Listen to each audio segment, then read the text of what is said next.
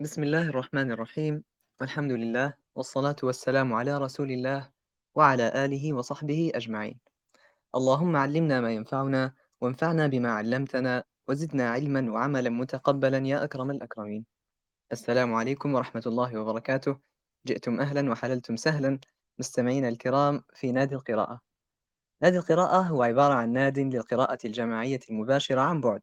هنا في قناتنا على التليجرام. تقام جلساته مساء كل ثلاثاء ونحرص فيه على قراءة ومناقشة الكتب النافعة من مجالات الوحي والواقع والتربية.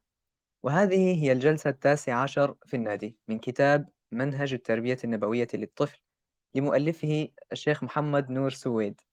الكتاب من مجال التربية وهدفه تأسيس القاعدة التربوية ووردنا اليوم سيكون من الصفحة آه، 387 إلى الصفحة 409 وسيكون في قراءته معكم أنا أنس النعاس وعبد الرحمن الخنجاري وأسامة عبد الجليل. آه، الجلسة ستكون مقسمة بين قراءة ونقاش حيث يتم قراءة جزء من الورد ثم نفتح باب النقاش والحوار آه، حول ما تمت قراءته آه، حوالي 15 دقيقة ثم ال- ال- الورد الذي يليه وهكذا. فقبل البدء يجب علينا ذكر أهلنا في غزة والسودان وكل بقعة يستضعف فيها المسلمون ويدافعون عن الحق. فلا ننساهم بدعائنا وهذا جهد مقل ولا حول لنا ولا قوة إلا بالله. طيب ورد اليوم آه، فيه استكمال لل- للفصل اللي آه، وقفنا فيه المرة الماضية وهو في البناء الصحي للطفل. ثم بعدها آه، فصل التهذيب الجنسي للطفل. فنبدأ على بركة الله مع الورد الأول مع عبد الرحمن. تفضل. بسم الله الرحمن الرحيم. ثانيا العلاجات النبوية للأطفال. بقي أن نسأل وإذا نزل المرض بالطفل فما هي أهم العلاجات النبوية الأساسية للأطفال؟ للإجابة عن هذا السؤال لابد أن نذكر ما جاء في المقدمة من ضرورة آه، من ضرورة وأهمية المداواة واستشارة الطبيب ولكن يضاف إليها العلاجات النبوية التالية. أولا السرعة في معالجة الطفل المريض. إن السرعة في أخذ الطفل المريض إلى الطبيب تلعب دورا كبيرا في التخفيف من الإصابة المرضية، حتى إنها تصبح عنصرا فعالا، فكثيرا من الأمراض يكون سببها تكاسل الوالدين في أخذ الطفل إلى الطبيب. لهذا نجد رسول الله صلى الله عليه وسلم يعلمنا السرعة في معالجة الطفل. فقد روي عن عن ابن سعد عن عائشة رضي الله عنها قالت: عثر أسامة رضي الله عنه على عتبة الباب أو أسكفة الباب. فشجت جبهته فقال يا عائشة أميطي عنه الدم. فتقذرته قالت فجعل رسول الله صلى الله عليه وسلم يمص شجته ويمجه ويقول لو كان أسامة جارية لكسوته وحليته حتى أنفقه. الحديث. وعن الواقدي وابن عساكر عن عطاء بن يسار رضي الله عنه قال كان أسامة بن زيد رضي الله عنهما قد أصابه الجدري أول ما قدم المدينة وهو غلام. مخاطط مخاطه يسيل على على فيه. فتقذرته عائشة رضي الله عنها. فدخل رسول الله صلى الله عليه وسلم فطفق يغسل وجهه ويقبله فقالت عائشة أما والله بعد هذا فلا أقصيه أبدا. أرأيت وهو يغسل يغسله يقبله؟ هكذا صلى الله عليه وسلم يعالج الأطفال بيديه الشريفتين. ولا يتقزز ولا يقرف منهم صلى الله عليه وسلم. ثانيا عيادة الطفل المريض. وهذا علاج نفسي للطفل المريض فإنه عندما يرى الكبار حوله جاءوا لزيارته تقوى نفسه على مواجهة المرض ويبدأ بالتحرك والكلام مع الضيوف شيئا فشيئا. وإذا صحب ذلك المجلس وتلك الزيارة الدعاء للطفل كان خيرا على خير. وهذا علاج نبوي للأطفال فريد في معناه. فقد أخرج البخاري عن أنس رضي الله عنه قال كان غلام يهودي يخدم النبي صلى الله عليه وسلم فمرض فأتاه النبي صلى الله عليه وسلم يعوده فقعد عند رأسه فقال له أسلم. فنظر إلى أبيه وهو عنده فقال أطع أبا القاسم. فأسلم فخرج النبي صلى الله عليه وسلم وهو يقول الحمد لله الذي أنقذه من النار. هكذا يعود صلى الله عليه وسلم الأطفال مؤمنهم وكافرهم ويحرص عليهم وما هذا إلا عناية منه بهم واهتماما منه صلى الله عليه وسلم بالأطفال. ثالثا, ثالثا العلاج باستخدام العود الهندي أو السعوط وفي الحاشية يقول آه، السعوط وما يتداوى به شما أو سائلا يسكب في الأنف. أعود للمتن. أخرج الإمام أحمد والشيخان وأبو داود وابن ماجه عن أم قيس بن محصن أخت عكاشة رضي الله عنه قالت دخلت على رسول الله صلى الله عليه وسلم بابن لي لم يأكل الطعام فبال عليه فدعا بماء فرشه قالت ودخلت عليه بابن لي وقد أعلقت عليه من العذرة. وفي الحاشية يقول وفي رواية لا تعذبوا صبيانكم بالغمز في العذرة. والعذرة داء في الحلق حيث كانوا ينظفون اللوزتين من القيح باليد. أعود للمتن. وقد أعلقت عليه من العذرة. فقال على ما تدغرن أولادكن بهذا العلاق. عليكن بهذا العود الهندي فإن فيه سبعة أشفية من سبعة أدواء. منها داء الجنب ويسعط من العذرة ويلذ به من ذات الجنب. وقد علق الدكتور حسين عبد المجيد هاشم عندما ذكر الحديث فقال في شرح كلمات الحديث ما يلي تذغرن بدال مهملة وغين معجمة أي تغمزن حلوق أولادكن بهذا العلاق أي الداهية أو الآفة. وفي الكلام معنى الإنكار أي على أي شيء تعالجن هذا الداء بهذه الداهية والمداواة الشنيعة فلا تفعلن بهم ذلك.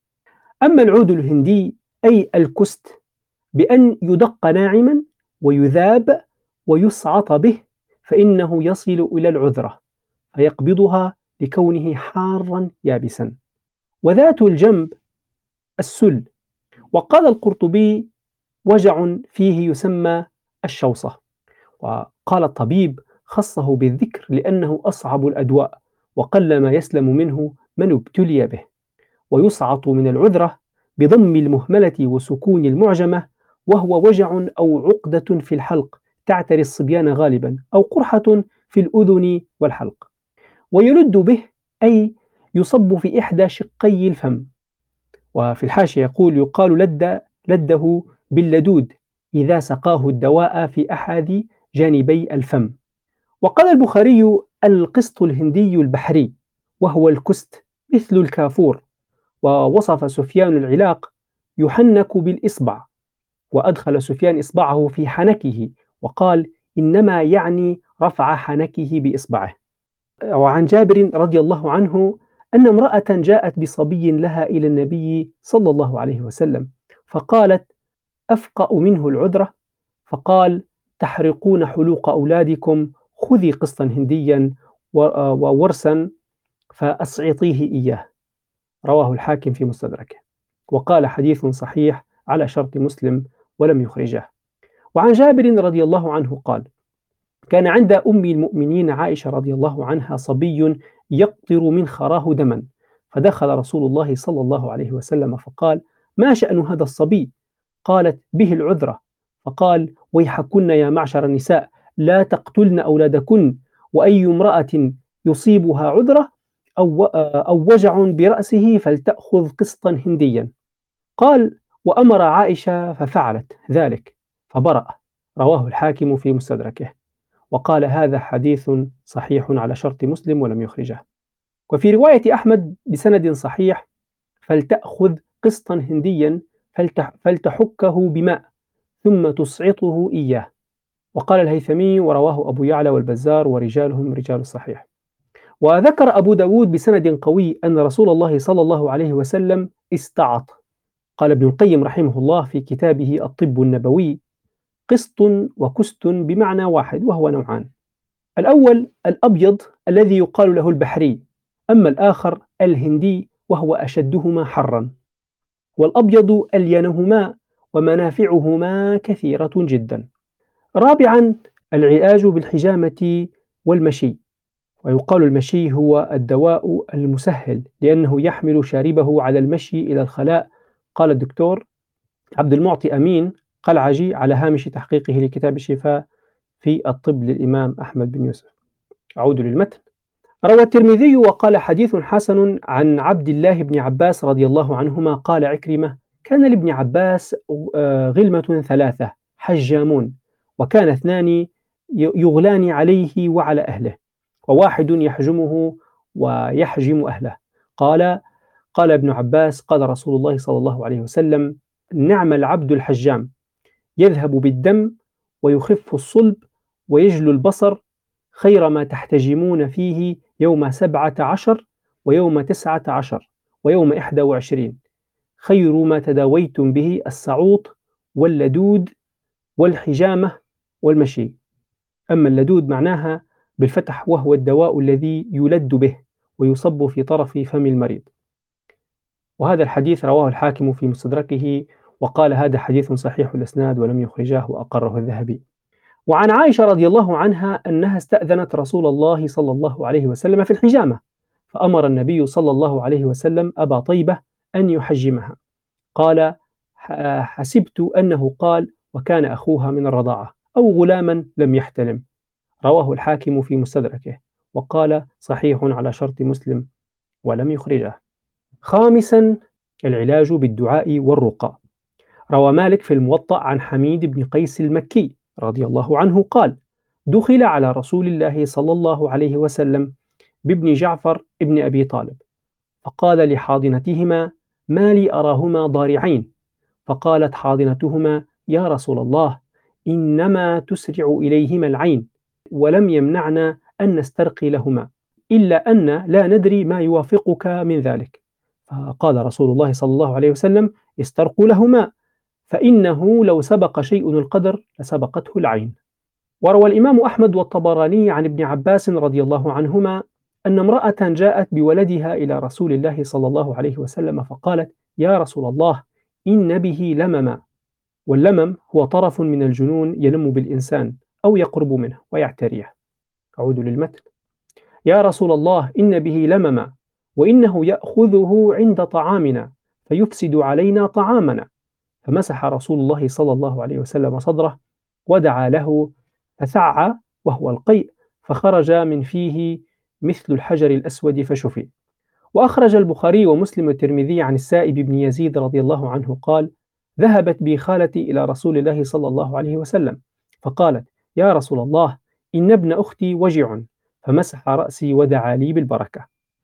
وقال الجعيد رأيت السائب بن يزيد ابن أربعة وتسعين آه، ابن أربعة وتسعين جلدا معتدلا.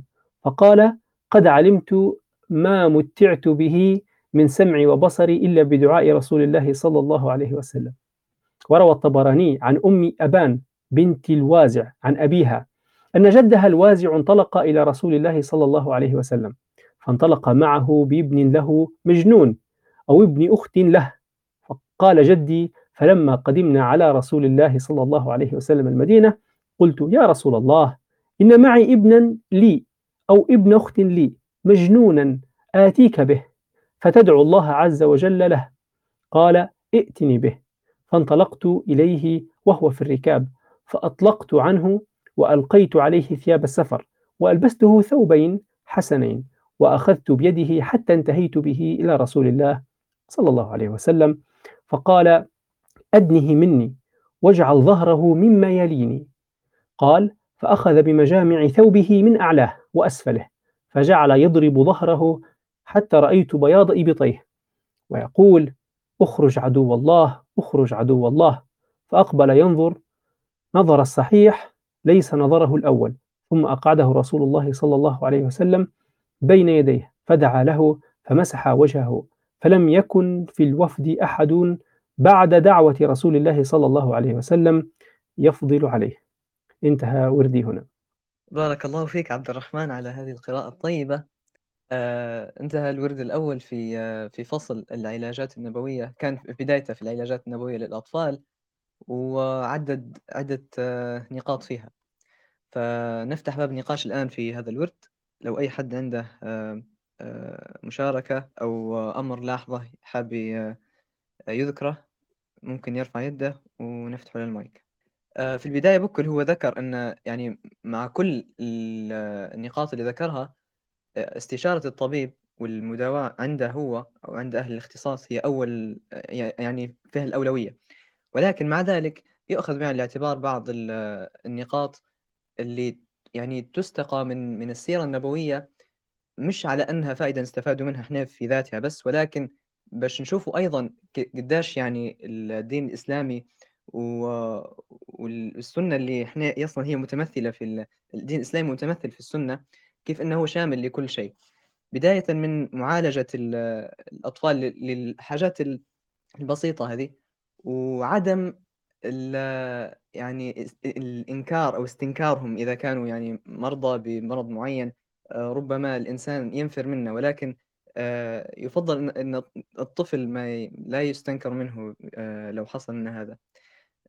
زي عدة أمثلة ذكرها لما لما كان في الطفل مريض وأنفه فيه مخاط فقبله وغسل وجهه فلفتات جميلة جدا. بارك الله فيك أنس ممكن نشارك شوية بس. آه بداية سبحان الله الورد آه هذا آه تكلم فيه على جانب موضوع الاهتمام بالطفل وموضوع الإسراع بعلاجه. يعني الأشياء اللي قرأتها الأولى موضوع السرعة بمعالجة خلينا نعلق على كل واحدة منهم بهي موضوع السرعة في معالجة المريض وهذه واحدة من الأشياء اللي إحنا للأسف آه في مجتمعنا في بعض الناس عندهم موضوع التلكؤ في موضوع السرعة في المعالجة وكذا. ديما لا ما زال فيش داعي نروح المستشفى ما زال غير تزيد تبالغ. يعني ما فيش بأس الإنسان يمشي مثلا يكشف ويعالج ويأخذ بالاسباب ففي نوع من التهاون في الجانب هو ممكن أعزوه والله أعلم إلى شوية من لا مبالاة مرت عند بعض الناس. جهل بالأمراض وب يعني مرات إحنا شيء لأن الحاجة ما نشوفوش فيها قدام عيننا. فما نتفاعلوش معاها. لكن هو زي ما تعرف الجانب الطبي الأشياء مرات قاعدة تبدأ مرات بشوية بشوية قاعدة داخل الجسم. آه، ما تبدأ ب يعني الأعراض البسيطة المفروض الإنسان ياخذها بعين الاعتبار مش ياخذها تتفاقم آه، وعادة طبعا موضوع ثاني موضوع الوقاية خير من العلاج. بس هذه موضوع السرعة. أما بالنسبة فيما يتعلق آه، بعيادة الطفل المريض هذه مرة نتفكر في دكتور عراقي معلمي حكى لي قصة زمان هو صغير في العراق يعني مش عارف في الدول في السبعينات في الثمانينات عندهم يعني طفل حتى في مدرسة. فلما غاب المعلم المعلم قال لهم نمشوا تزوروا الطفل. ففعلا اخذوه بكلام المعلم شو الفصل كله زاروا ذلك الطفل وفرحوه وكذا. فلاحظوا إن الطفل هو كان مريض لما جو الصغار.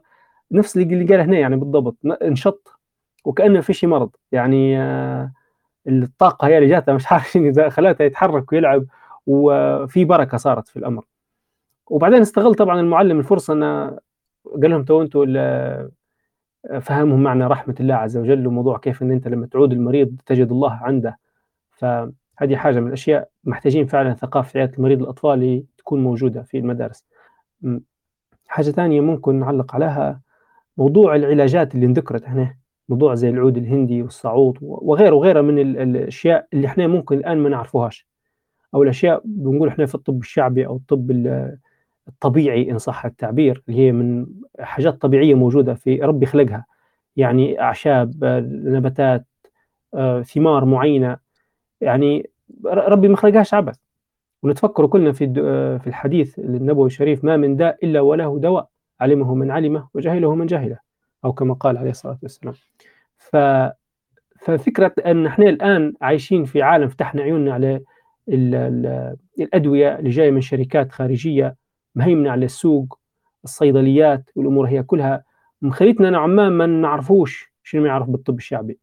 آه عندي خالتي حكيت لي قصة على ابنها وهي حقيقية يعني مش حتى بتاع خالتي مباشرة يعني حكيتها لي على ابنها زمان يعني. زمان يعني انحرق حرقة قوية يعني. يعني تخيل انت طفل صغير ينحط على الكانون يعني شيء بشع جدا. فتخيل طفل ما عادش قادر يقعمز ما عادش محروق خلاص يعني داروا دوايات داروا حاجات ما مراهم ما مشاش معاه ولا حاجة. لين نشوف علين لطبيب شعبي خلط مش عارف عنده أعشاب ولا حاجات معينة هيك يخلطهم مع بعض ولا مش عارف شنو دار وقالها خلاص اذهني بيه وتحمل يقعد يقيم يقعد قايماتها شوية.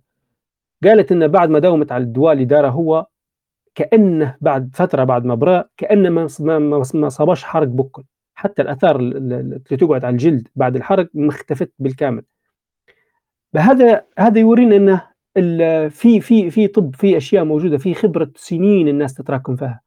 الإنسان فيها الحكمة الحكمة التراكمية للناس، سواء كانت في الطب، سواء كانت في كذا، ونبدأ إحنا طبعًا من الرسول صلى الله عليه وسلم أع أعطانا بعض التوجيهات، وبعدين كذلك ال الإنسان يعني باب الاجتهاد في الجانب هذا واسع وكبير. مش عارف إن نربط أشياء ببعضها، لكن على سيرة الطب الشعبي والحاجات دي كلها، زمان كان في آه، مسلسل يعني زمان اتفرجنا عليه أعلم اسمه جوهرة القصر، يتكلم عليه وصيفة كورية. كانت مهتمة بالطب من هي صغيرة، إن هي بتكون طبيبة طبيبة الملك أو طبيبة المملكة أو هذا كله، فيوريك كيف كانت تجري وتسعى وتجرب وت تدوّر علاجات وتدوّر الأعشاب وتدوّر الحاجات دي كلها وتكتب وتوثّق وتدير تجر تجرب حتى على نفسها مرات لدرجة إنها تنشل والّا يصير لها حاجة معينة. فالفكرة أن الطب الشعبي أو الطب نقول إحنا الطبيعي اللي هي مستخلص من الأمور الطبيعية مجال فعلًا يحتاج الاهتمام به ويا حبذا أنه ننطلقوا شنو من الت ال التلميحات النبوية اللي صارت و وأصلًا نرجع حتى الآيات القرآنية نفسها تحث فينا موضوع ال الزراعة وال والأرض والماء والحاجات هي كلها مع بعضها. بس هذا التعليق اللي حبيت نقوله بس تفضل أنس. آه، لا بارك الله فيك. آه، تعقيب جميل. آه، هي مانيش عارف يعني ممكن نحتاجه شخص عنده اختصاص في في الأمر. هو باش يبين لي على الأقل التضارب اللي صاير. يعني نشوف يلبى يعني طلبة الطب مثلا الأطباء يقولوا إن ال- إن الحاجات هذه الموروثات اللي يعني آه، يشار إليها بأنها طب نبوي هي ما هيش مجدية في في معظمها وأغلبها. ف... فلو حصلنا يعني حد حتى يكتب لنا بعدين تعليق. آه، نستفيدوا منه. عندنا مشاركة تو مع من عبد الرحمن. عبد الرحمن كريم. السلام عليكم ورحمة الله. وعليكم السلام ورحمة الله. آه، ربي يبارك فيكم. إن شاء الله يعني جمع بإذن الله. الله يسلمك. آه، بالنسبة تعقيب على الأخ عبد الرحمن آه، أي نعم ال- بالنبوي الحاجات هذينا اللي كانت زمان يديروا فيها إحنا كأطباء عندنا تحفظ عليه بسبب إن إحنا ما نعرفش شنو الميكانيزم بتاعها شنو بي يعني كيف بيشتغل على جسم و- وفي ظل طبعا العالم يعني العلماوي يعني ما نصدقش غير العلم الصيحات هدينا فعن هذا يعني نسينا جانب كبير وهو التسليم. راهو في حاجة اسمها التسليم هذه حتى قبل العلم. هذه يعني حاجة مركزية حتى قبل ما الاكتشافات عندنا في حاجة اسمها التسليم. آه، آه، هذا مش ماخذ حقه توا في في ظل الاكتشافات العلمية والبحوث وحاجات هيك يعني. آه، بس هذا هو يعني هذا وحتى الكلام هذا ينطبق على العلاج بال- بالحجامة وحتى الرقية الشرعية والجو وما في ناس فعلا ما هي ما تصدقش في الكلام هذا بسبب يعني ما- يعني العالم تو ما يشوفش غير العلم ومركزية العلم يعني هذه حاجة سيئة. هلبة يعني لازم في حاجات أكبر من العلم وأكبر حتى من آه، آه، العقل البشري. ما ينفعش فيها غير التسليم. آه، بس هذا هو وبارك الله فيكم. شكرا. فيك بارك الله. شكرا على الإضافة. هي في حاجة أخرى ممكن تكون هي يعني عامل أساسي وما عندهمش أي أمم أخرى واللي هي مفهوم البركة. يعني البركة إحنا عندنا في في تؤثّر في كل شيء، في الماديات، في ال في المحسوسات وغير المحسوسات، في في في الوقت، في العلاج، في غيره، ف فربما هذه هي حاجة أخرى آآ تفصل ال الطب التجريبي الحالي عن الطب النبوي. آآ مثال تفضّل. السلام عليكم آه، بارك الله فيكم جميعا وشكرا على القراءة الطيبة آه، شكرا على المداخلات أنا تذكرت حاجة بس وبالنسبة يعني للتربية آه، لل- للسن الصغيرة هي بالذات يعني في الموضوع هذا متاع الأمراض آه، سبحان الله نقدر نربطه مثلا آه، بأسماء الله الحسنى يعني هذيك اليوم كنا قروا في في في في, في الأولاد فجاء بالصدفة كان الاسم الشافي فهنا يجي أهمية أن ارتباط ب- يعني حياتنا كلها طبعا مربوطة ب بالدين مش ديما نستعملوه إمتى ما ما يكون في مثلا عزاء ولا حاجة تفكروا الأذكار ولا حاجة. فاسم اسم الشافي هو أخطم علينا حسب بعض المفسرين ولا آه، آه، كيف يعني التعليق كان انه هو الشافي من أمراض القلوب والأبدان. فحتى هو أمراض القلوب اللي هي إحنا سبحان الله في غفلة عليها أحيانًا، فنقدروا مثلًا أحيا حتى إحنا لمّا نمرضوا أو الصغار نكونوا متذكرين هذه الحاجات، ال الشفاء يعني بيد الله وتكون موجودة هي يعني بس تذكير وفي نفس الوقت آآ حتى لمّا إحنا مش صغار مرضى حتى لمّا الكبار يمرضوا يقدروا يذكروا الصغار إن ادعوا لي أو هنا بندعي، وفي حديث آه، عن عائشة رضي الله عنها عن النبي صلى الله عليه وسلم آآ كان يعوّذ بعض أهله يمسح بيده اليمنى ويقول: "اللهم رب الناس أذهب الباس أشفه وأنت الشافي لا شفاء إلا شفاؤك شفاء لا يغادر سقما." فهذا حتى هذا حديث مهم لمّا حتى مرات طيحة صغيرة والّا حاجة نتذكروا هي الحاجات مش تكون ديما في بالنا. بس وبارك الله فيكم. فيك بارك الله، جزاك الله خيرًا. آآ هذه نذكّروها حتى إحنا يعني ديما إن إن هو حتى الأدوية اللي نستخدم فيها توا هي لا لا نفع لها إلا بإذن الله. ف فإيه إن شاء الله ال الواحد يداوم على تذكُّر ربما حتى هيك لفظيًا بس شوية بشوية ي يبدأ استحضارها سهل بعدين في أي حادث آه، يصير. ف إيه. حلو تفضل يا عبد الرحمن. آه، في حاجة تفكرتها توا بخصوص ال- الأطفال. آه، طبعا الكلام اللي يقولوه ب- بأخوي عبد الرحمن مثال يعني ما عنديش عليه تعليق يعني بارك الله فيهم. بس إضافة بنتكلم من الجانب الآن العملي اللي فعلا الواحد ياخذ بالأسباب. واحدة من الأشياء اللي الآن بسبب مشاكل الصغار هي موضوع ال- السكريات والحلوى و- و- وقلة تنظيف الأسنان. كم من طفل وخاصة دكاترة الأسنان يح- يحكوا مثلا مش عارف أسامة يمكن يأكدنا النقطة هذه. يعانوا هلبا من موضوع يعني تسوس الأسنان وتساقط الأسنان وغيرها وتكلف مرات فيهم يعني علاجات كبيرة يعني. مرات طفل تخيل هو صغير يضطر تغير له ضروسه تخيل. بسبب إنه هو ياكل وينوض في الليل ياكل وهيك خاطره. يعني في عدم عدم انتظام في الأكل يؤدي إنه مرات يرقد في الليل وفمه قاعد ملوث بالأكل فيسبب التهابات وتسوسات وغيرها. فموضوع تنظيف الأسنان والانتظام في الأكل والعادات الصحية دي كلها لها دور كبير في موضوع ال- المعالجه طبعا تو ذاك حكينا عليه في موضوع ال- الأكل وغيرها. بس ال- الجوانب هذه الصحية لها دور كبير. حتى في الحوارات السابقة ذيك لما تكلمنا عن موضوع الأظافر تكلمنا على ال- الحاجات الصحية هذه كلها كلها تساهم في موضوع محافظة على المحافظه على الصحة. فزي ما نقولوا الوقاية خير من العلاج يعني ما تخليش الطفل توصل به إنه يمرض وكذا وحاجات زي هي. وحاجة بس أخيرة ثانية اللي هي أنا لفت انتباهي موضوع إن عدم إنك متعافش من الطفل مهما صار له كل شيء.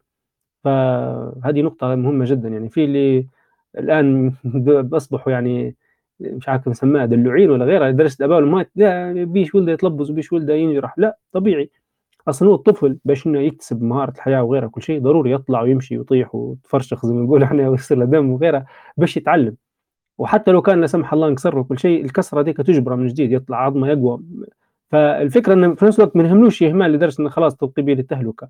لكن في نفس الوقت لو إنه صار الأمور هذه كلها ما ما يهولوهاش بس شوي نحكي من منطلق واقعي من الحاجات اللي نشوفها بس بارك الله فيك. آآ الله يسلمك عبد الرحمن. آآ ما عنديش أنا أي تعقيبات آآ بارك الله فيكم على المشاركين، فممكن لو لو ما فيش أي مشاركات أخرى ننتقل للورد الثاني. طيب آآ نمشي للورد الثاني إذًا. بسم الله. وفي ختام هذه الفقرة نضع بين يديك بعض الرقى المسنونة والمستحبة رجاء معرفتها وتطبيقها إذا احتجت إليها. روى الترمذي عن عبد الله بن عباس رضي الله عنهما أن رسول الله صلى الله عليه وسلم كان يعلمهم رقى الحمى ومن الأوجاع كلها. فيقول بسم الله الكبير أعوذ بالله العظيم من كل عرق نعار ومن شر حر النار. والعرق النعار أي نعر العرق بالدم إذا ارتفع وعلا وروى البخاري ومسلم وأبو داود عن عائشة رضي الله عنها قالت كان رسول الله صلى الله عليه وسلم إذا اشتكى الإنسان الشيء منه آه، أو كانت به قرحة أو جرح قال بإصبعه هكذا وضع سفيان سبابته بالأرض ثم رفعها وقال بسم الله تربة أرضنا بريقة بعضنا يشفي به سقيمنا بإذن الله. وروى الترمذي عن علي رضي الله عنه أن رسول الله صلى الله عليه وسلم كان إذا أتى مريضا أو أتي به إليه قال أذهب الباس رب الناس اشفي أنت الشافي لا شفاء إلا شفاؤك شفاء لا يغادر سقما. والباس الشدة والألم. وروى البخاري ومسلم ومالك وأبو داود والترمذي عن عائشة رضي الله عنها أن رسول الله صلى الله عليه وسلم كان إذا اشتكى يقرأ على نفسه بالمعوذات وينفث. فلما اشتد وجعه كنت أقرأ عليه وأمسح عليه بيمينه رجاء بركتها. ونختم هذه الرقى برقية جبريل عليه السلام لرسولنا محمد صلى الله عليه وسلم. فقد روى مسلم والترمذي عن أبي سعيد الخدري رضي الله عنه أن جبريل عليه السلام أتى النبي صلى الله عليه وسلم فقال يا محمد أشتكيت؟ قال رسول الله صلى الله عليه وسلم نعم. فقال جبريل بسم الله أرقيك من كل داء يؤذيك ومن شر كل نفس وعين بسم الله أرقيك والله يشفيك. ولهذا قال ابن عباس وهو ينبه لضرورة قراءة المعوذات ما من مولود إلا على قلبه الوسواس فإذا ذكر الله خنس وإن غفل وسوس وهو قوله تعالى ومن شر النفاثات في العقد راه الحاكم في مستدركه وقال صحيح على شرط الشيخين ولم يخرجه. سادسا العلاج من إصابة العين الحاسدة.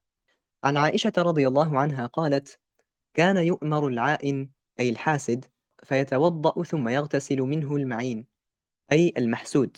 رواه أبو داود.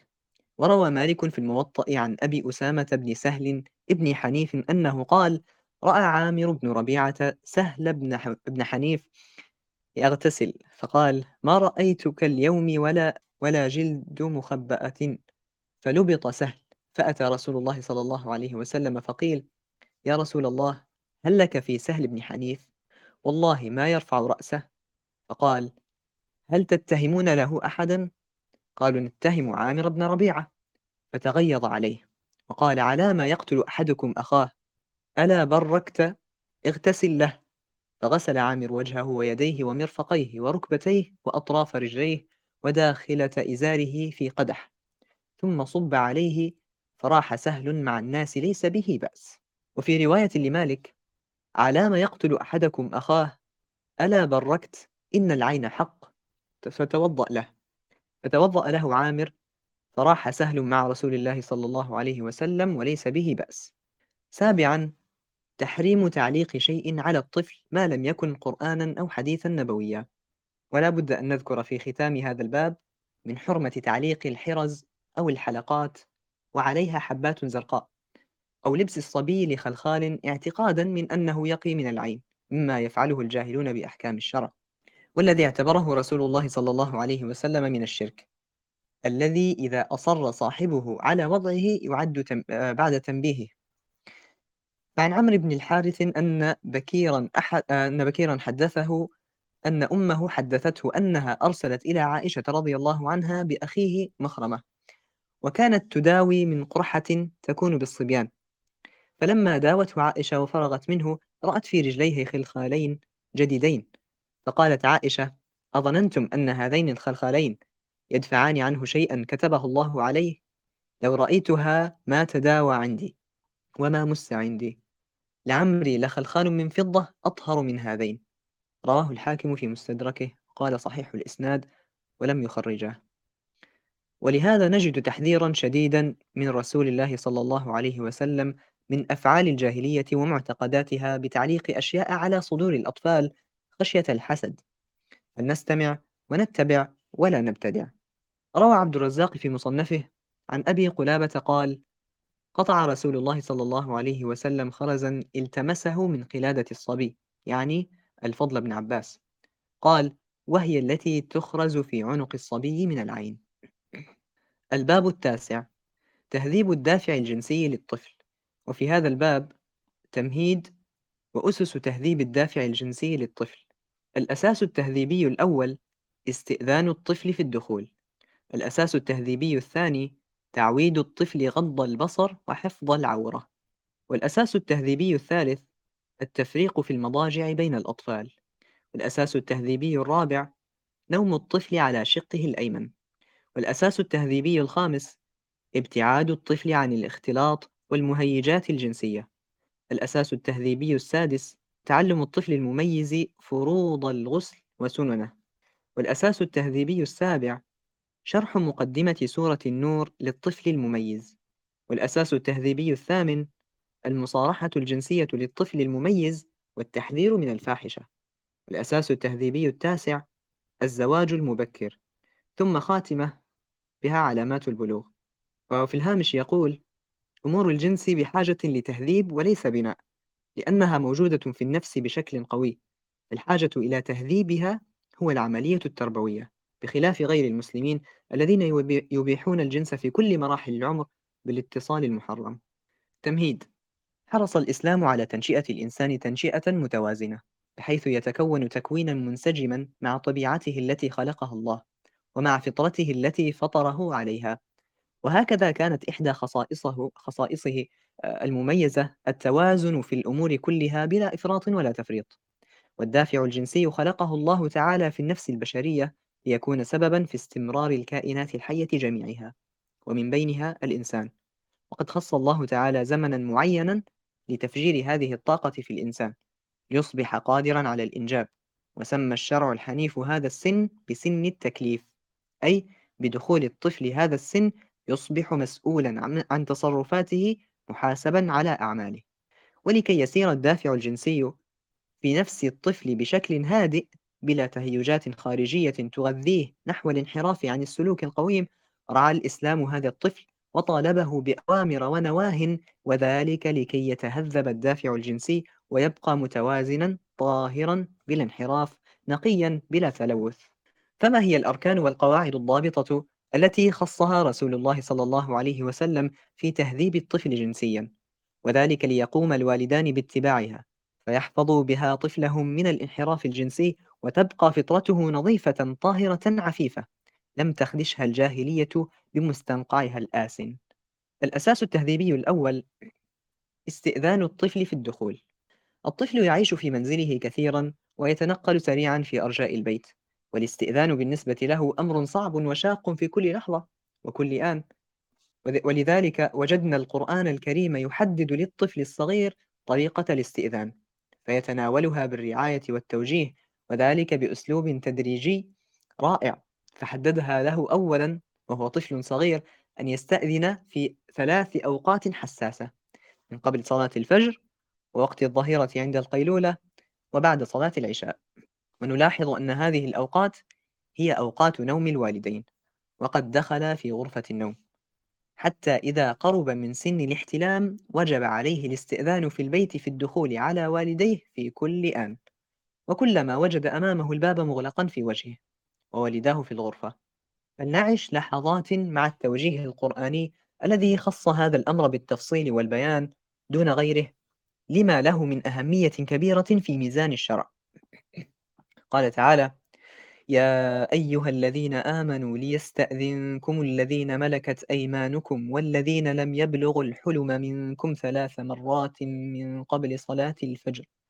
من قبل صلاة الفجر وحين تضعون ثيابكم من الظهيرة ومن بعد صلاة العشاء.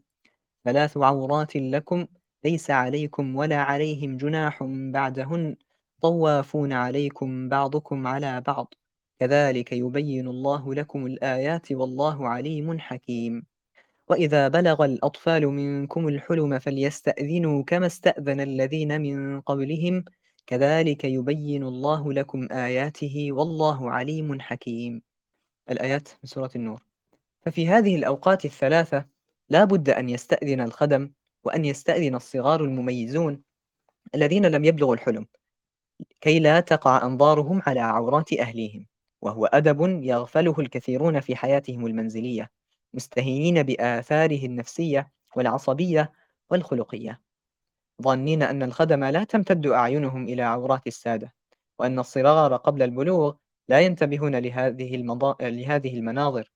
بينما يقرر النفسيون اليوم بعد تقدم العلوم النفسية أن بعض المشاهد التي تقع عليها أنظار الأطفال في صغرهم هي التي تؤثر في حياتهم كلها.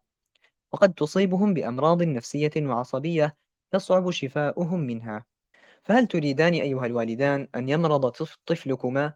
وبأي مرض؟ إنه بالأمراض النفسية والعصبية التي يصعب شفاء الطفل منها. وما هو السبب يا ترى؟ إن تهاون الوالدين في تعويد طفلهما الاستئذان للدخول في أوقات في الأوقات الثلاثة التي تكون فيها عورات الوالدين منكشفة.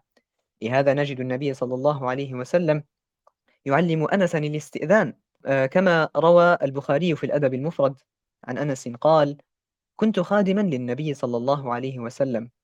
قال فكنت أدخل بغير استئذان.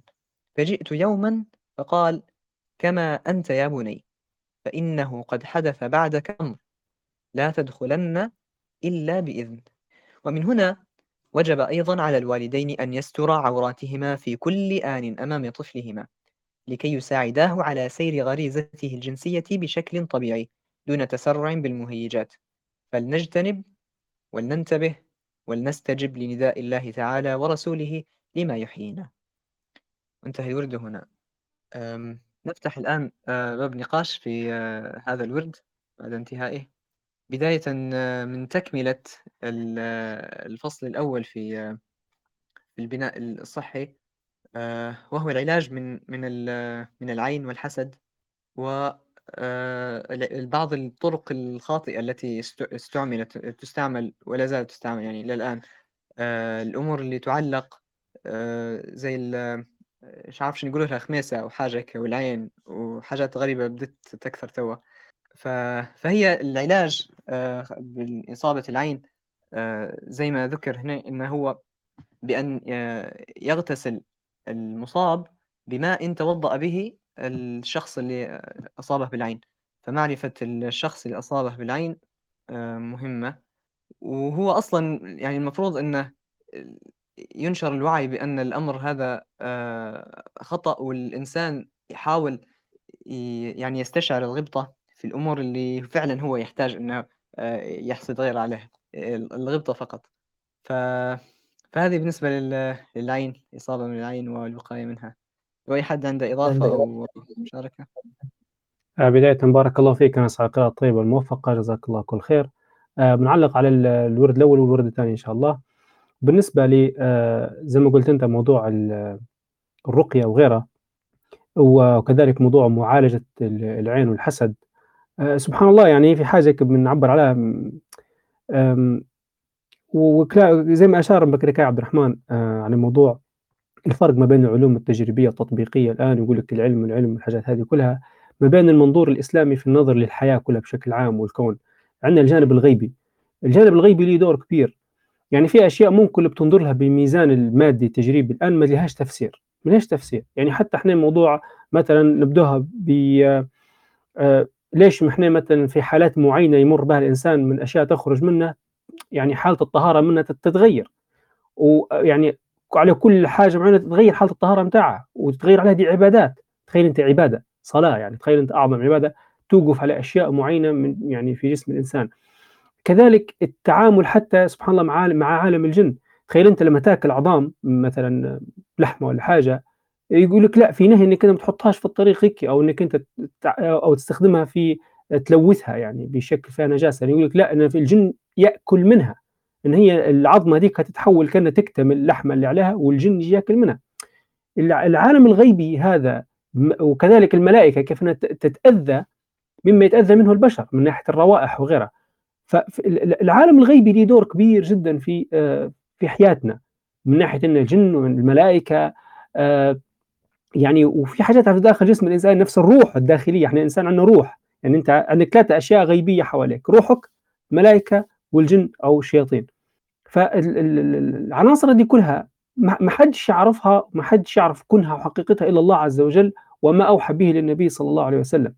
فلما مثلا زي موضوع العين لما يقول لك اللي, اللي كان هو المعيان زي ما نقول إحنا آه، أصاب حد بالعين ذاك يتوضأ الماء اللي من جسمه يعني يتوضأ به الثاني باش يشفى.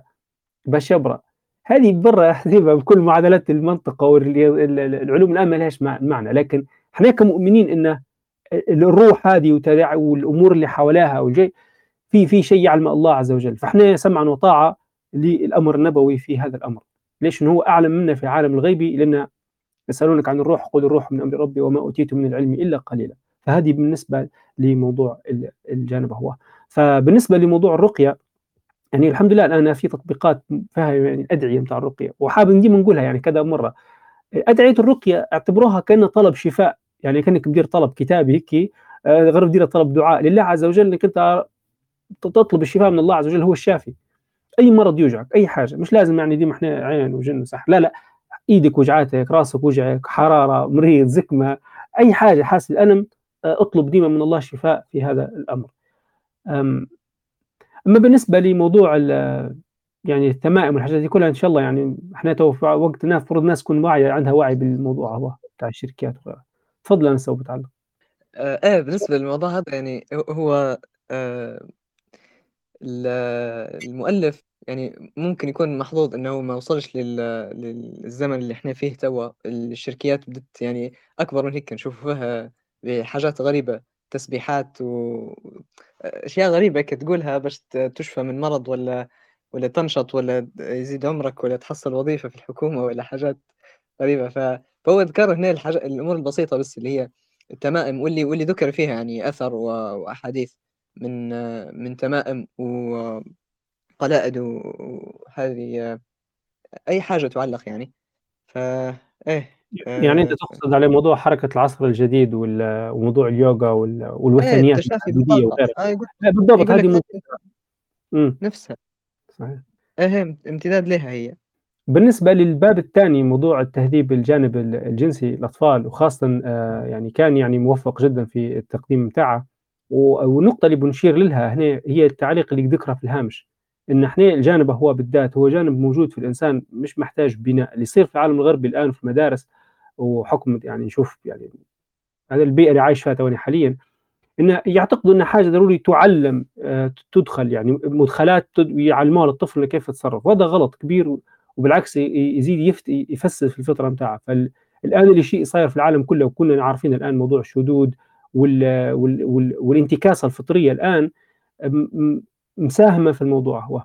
وبنعلق تعليق جانبي شوية لأن هنا ما نقدروش نفصل الأمور على بعضها الكلام اللي كان يتكلم عليه الدكتور عبد الوهاب المسيري في وصفة للعالم الآن اللي قاعد يصير يعني يعني الحضارة يعني نتائج الحداثة وما بعد الحداثة وغيرها اللي يقول لك الانسان البشر الآن في غير مسلمين طبعا والعلمانيين وغيرها أصبح عندهم موضوع يسمون فيه السعي نحو اللذة أو أو إشباع الشهوات بتاعهم. فهي التسلسل هو مش حيوقف قال بالنسبة لهم حيقعدوا في سعي في سعي محموم تجاه الموضوع هو وانتكاسات وراء انتكاسات انتكاسات لين شني ما فيش حاجة تضبطهم ما فيش حاجة توجههم للنهج السليم في هذا الأمر. هنا بالذات نستحضروا الباب هذا أو الجزئية هذه في آه، في الهدي النبوي في التعامل مع الأمور. هي والضبط السليم لها. من تو اللي قريناه حد الآن هو موضوع استئذان الطفل. يعني موضوع الاستئذان وموضوع مراعاة الحرمات والعفة. العفة تكون داخل البيت. هذا أمر مهم جدا. يعني آه، في المجتمعات الغربية هذا الأمر ما, ما عندهمش أي حيثية به لأن ما عندهمش حاجة يعني تضبطهم في الجانب هو في أفلامهم في رسوماتهم في كل شيء إعلاناتهم التجارية كلها أصبح آه، يعني كيف إنه هو يشبع لذتهم وخلاص فيش ضابط. فإحنا سبحان الله الحمد لله يعني في ديننا في عندنا ضوابط الموضوع هو في موضوع النوم في موضوع كذا يعني الفصل في المضاجع ما بين الذكور والإناث في الحوش الواحد يعني الإخوة والاخوات ما يقولوش مثلا يمين في حوش واحد في دار واحدة. كلها من الأمور هذه يعني سبحان الله آه يعني بجديات يعني سبحان الله العلاج لمشاكل البشر لأن هم البشر هم نفس البشر من زمان إلى قيام الساعة. فبس هذا اللي حبيت نعلق عليه بالخصوص وبارك الله فيكم. وفيك بارك الله. آه ناخذ مشاركة محمد إذا موجود تو. آه محمد لو موجود تقدر تفتح المايك. السلام عليكم ورحمة الله وبركاته. حياكم الله. عليكم السلام ورحمة الله. جزاكم الله خير آه على على هذا الكتاب الماتع آه كنت الهواية كنت عاوز آه كنت أريد التعليق على تعليق التمائم وغيره يعني. والرقى بت بالأوراد المجربة وكده يعني. الأمر في البداية يعني السبب قلة الوعي يعني الإنسان أصبح في بعد عن عن الدين. وكما هو معلوم كما هو معلوم إن هو يعني بسبب ما الأمور من الناس دلوقتي من انتشار الجهل وغيره وقلة المصلحين.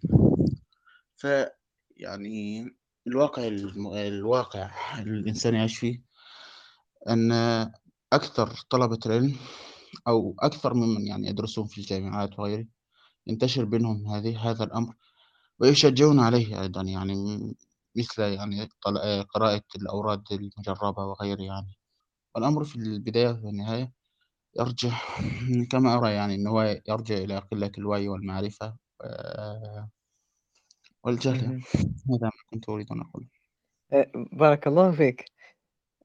آه، هو إيه يعني يصدر في في الغالب من من الأهالي اللي يحاولوا يأخذوا الأمور من من من الثقافات أو التراث المحلي.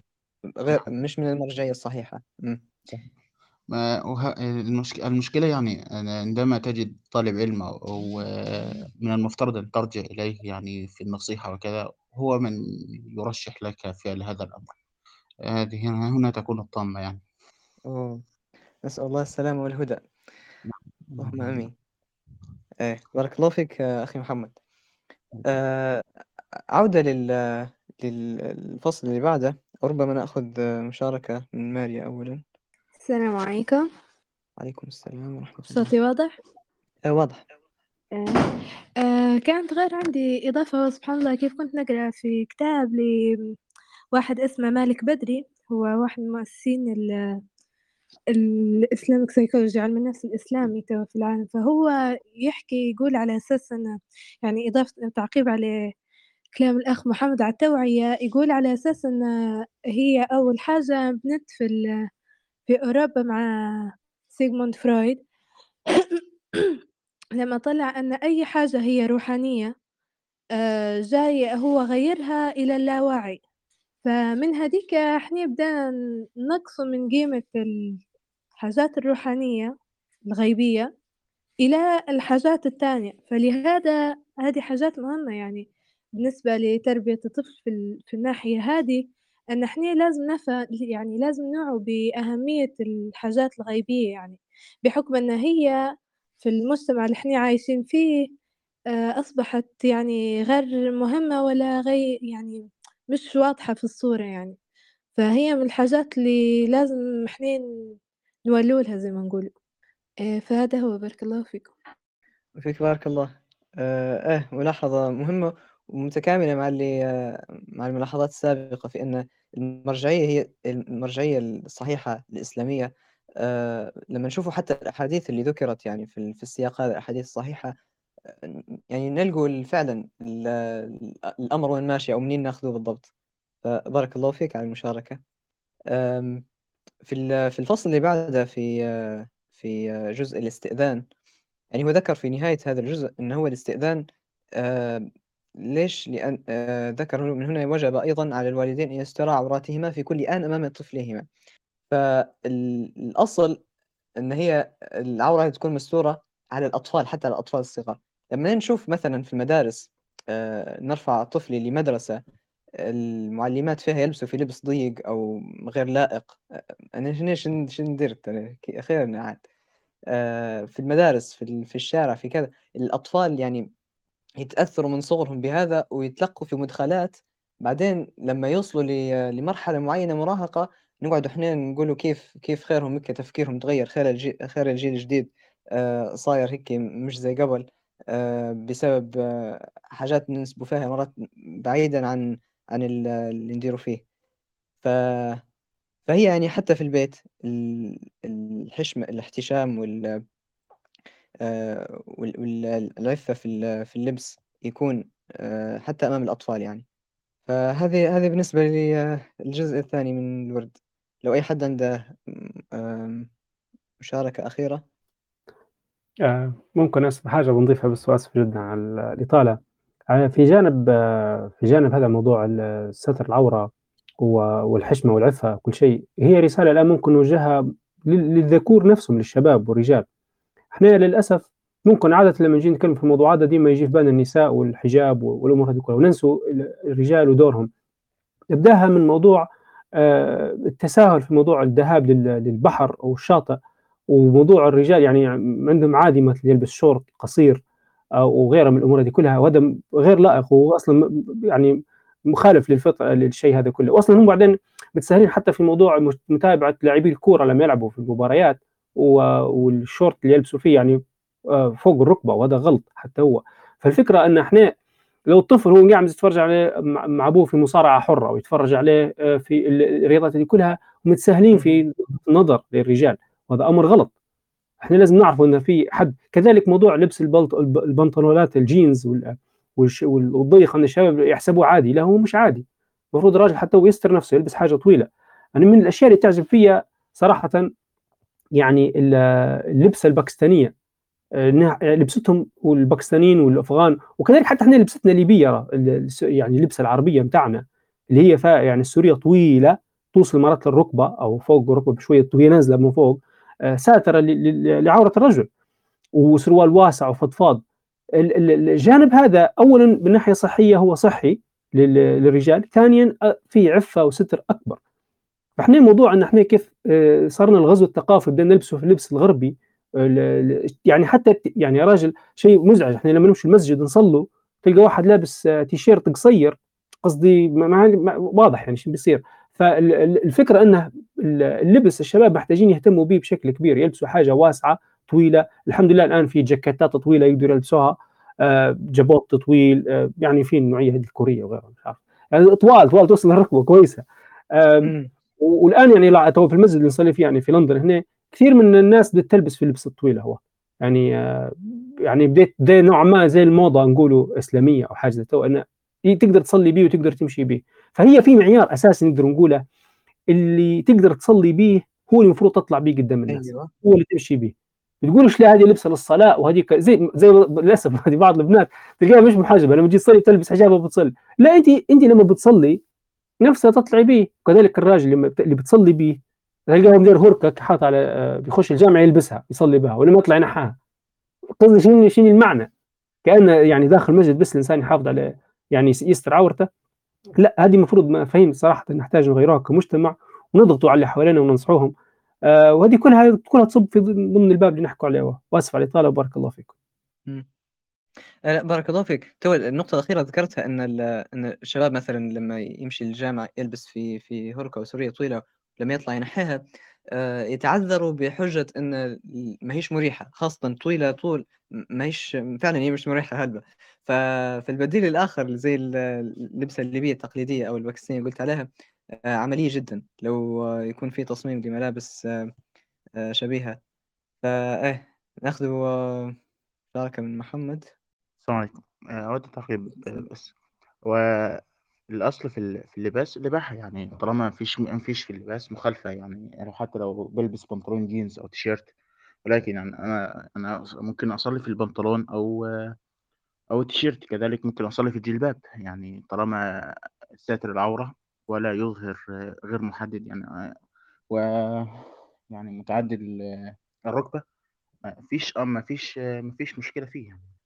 سواء على وبعدين اللبس يعني يرجع على حسب عرف المجتمع الموجود فيه، يعني إحنا هنا مثلًا في مصر يكثر لباس التيشيرت والبنطال، كذلك في مناطق تانية يكثر لبس الجلباب، ممكن الإنسان يعني الإنسان يستطيع أن يلبس هذا وهذا، فطالما طالما يعني لا لا يكشف العورة ولا يحدد الجسم لا إشكال في في اللباس.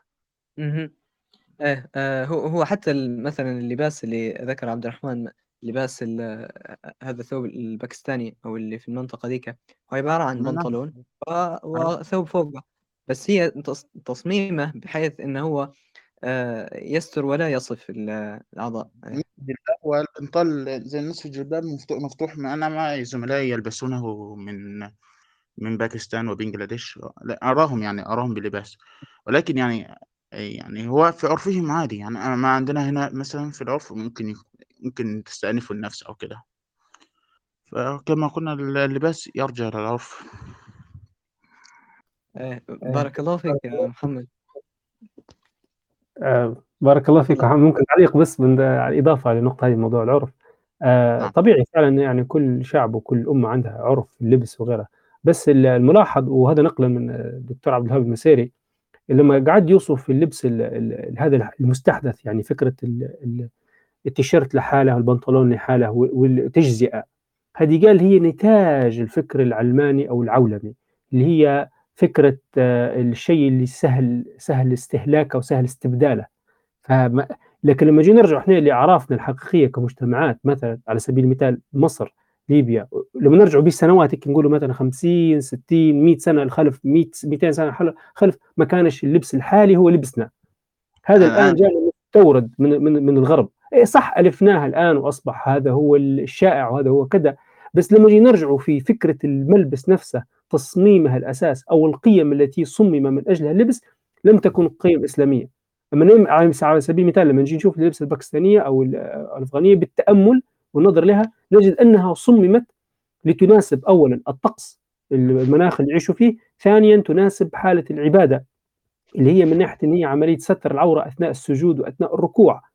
فبحيث انها لا تصف ولا تشف ولا تظهر يعني تفاصيل جسم الإنسان يعني خاصة في منطقة العورة وغيرها. فهذا التصميم لللبس واضح أنه تم تصميمه بناء على قيم. أما اللي إحنا ابتلينا به حتى في ليبيا للأسف يعني مش في مصر بس للأسف له حتى في في بلادنا. آه، سيبنا تركنا لبسنا اللي هي كان مصمم وبناء على قيمنا وأدائنا للصلوات وغيرها فاصبحنا نرتدي ملابس لا تناسبنا. أعطيك مثال فقط أخير نختم به. مرة كنت يعني اشتريت يعني يعني جن يعني يعني فانيليا أو شو بيسموها يعني فانيليا يعني. لا لا لا اللي هي تكون بالصوف عرفت؟ عادية كنزة أيوه.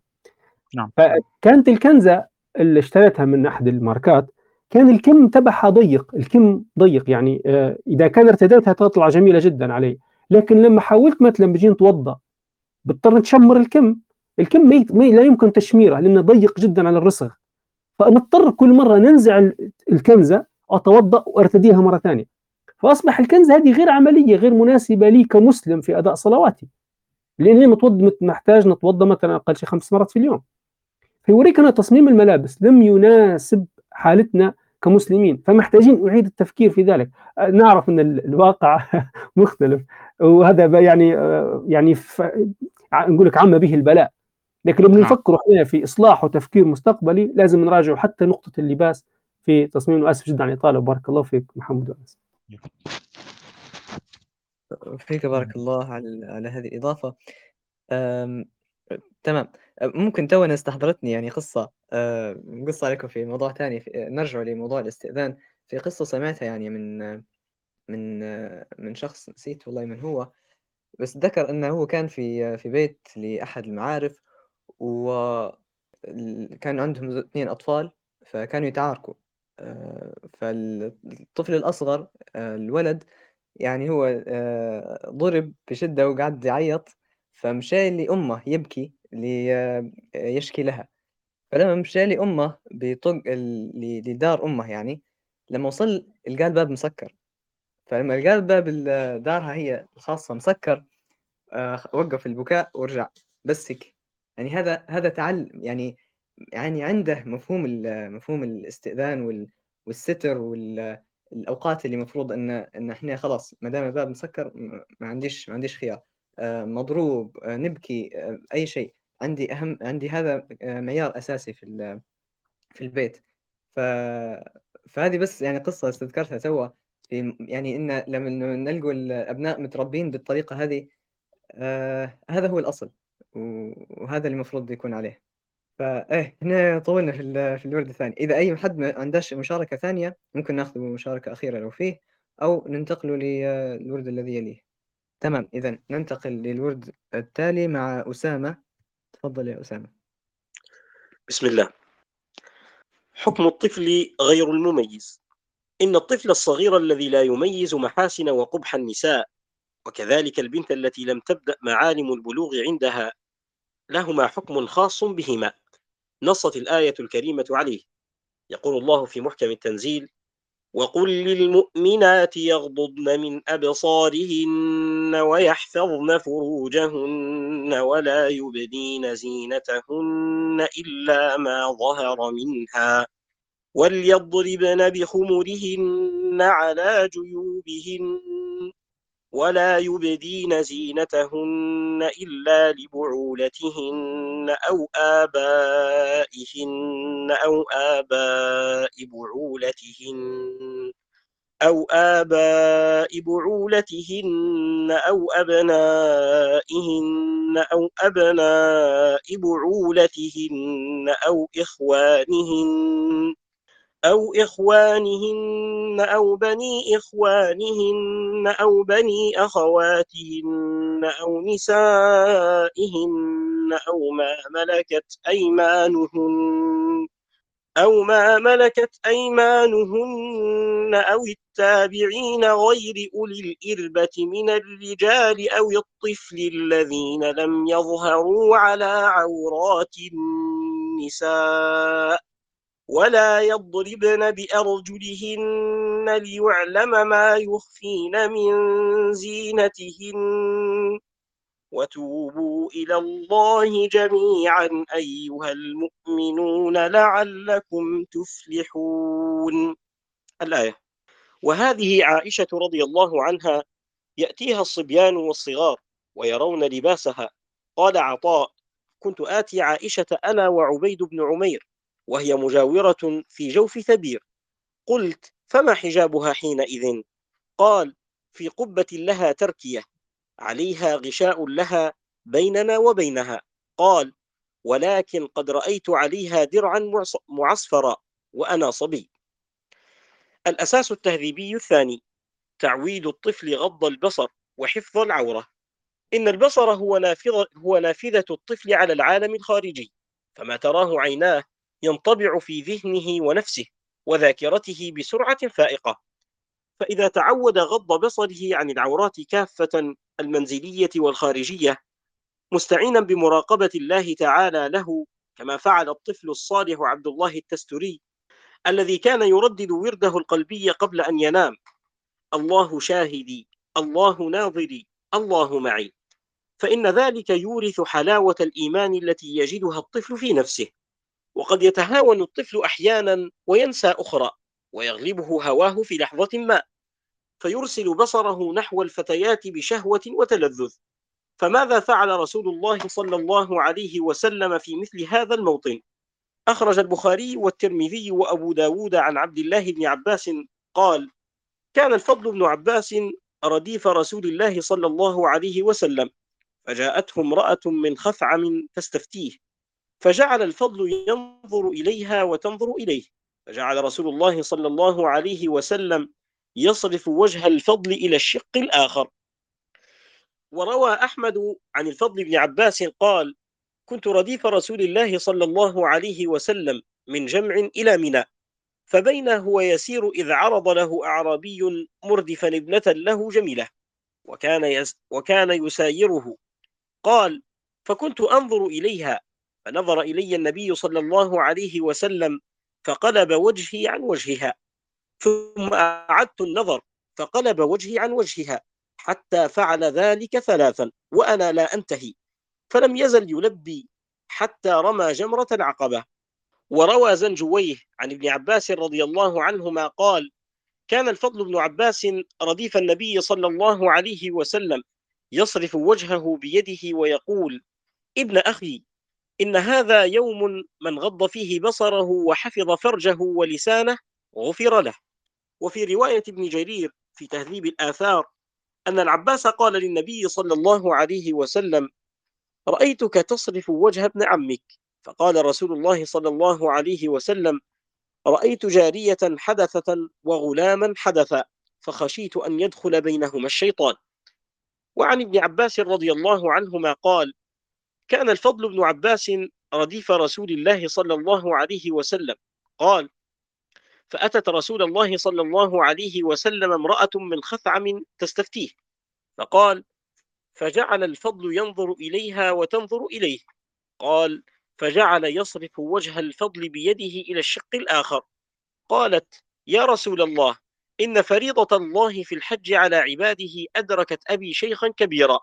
لا يستطيع أن يثبت على الراحلة أفأحج عنه؟ قال نعم.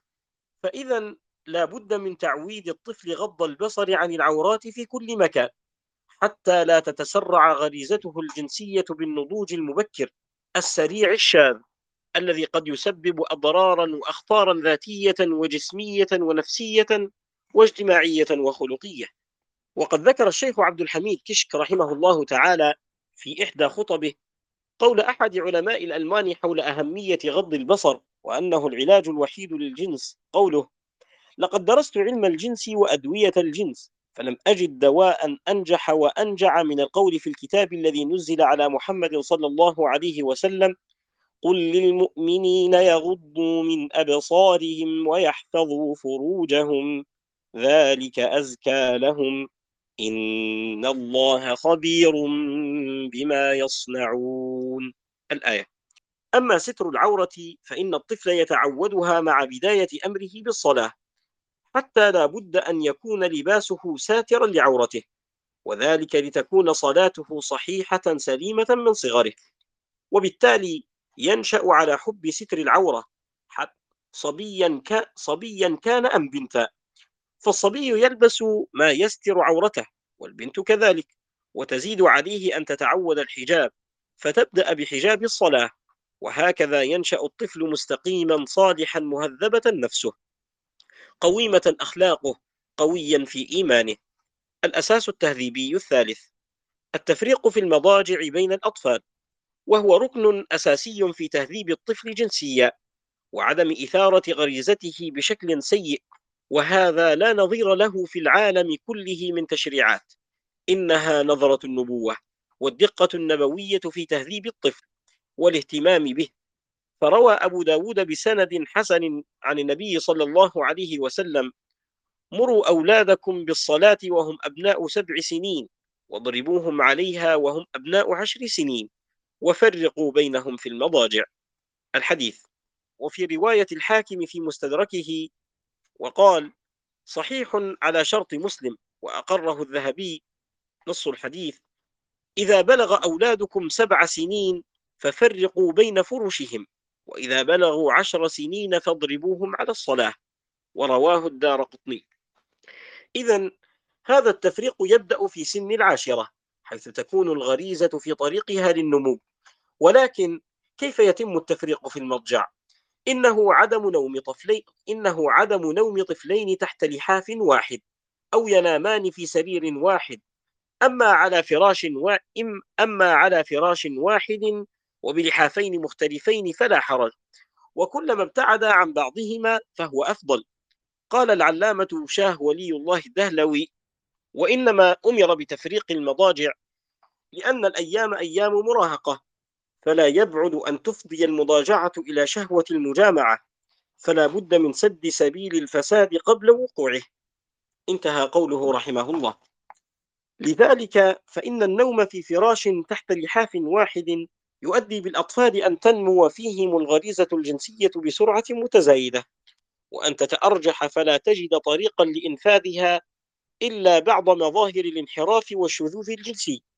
وكم تحدث شذوذات تحت اللحاف لا يشعر بها الأبوان فتكون سببا في دمار هؤلاء الأطفال الأبرياء الذين تساهل آباؤهم عن أحوالهم فوضعوهم في مخالفة أوامر النبي صلى الله عليه وسلم.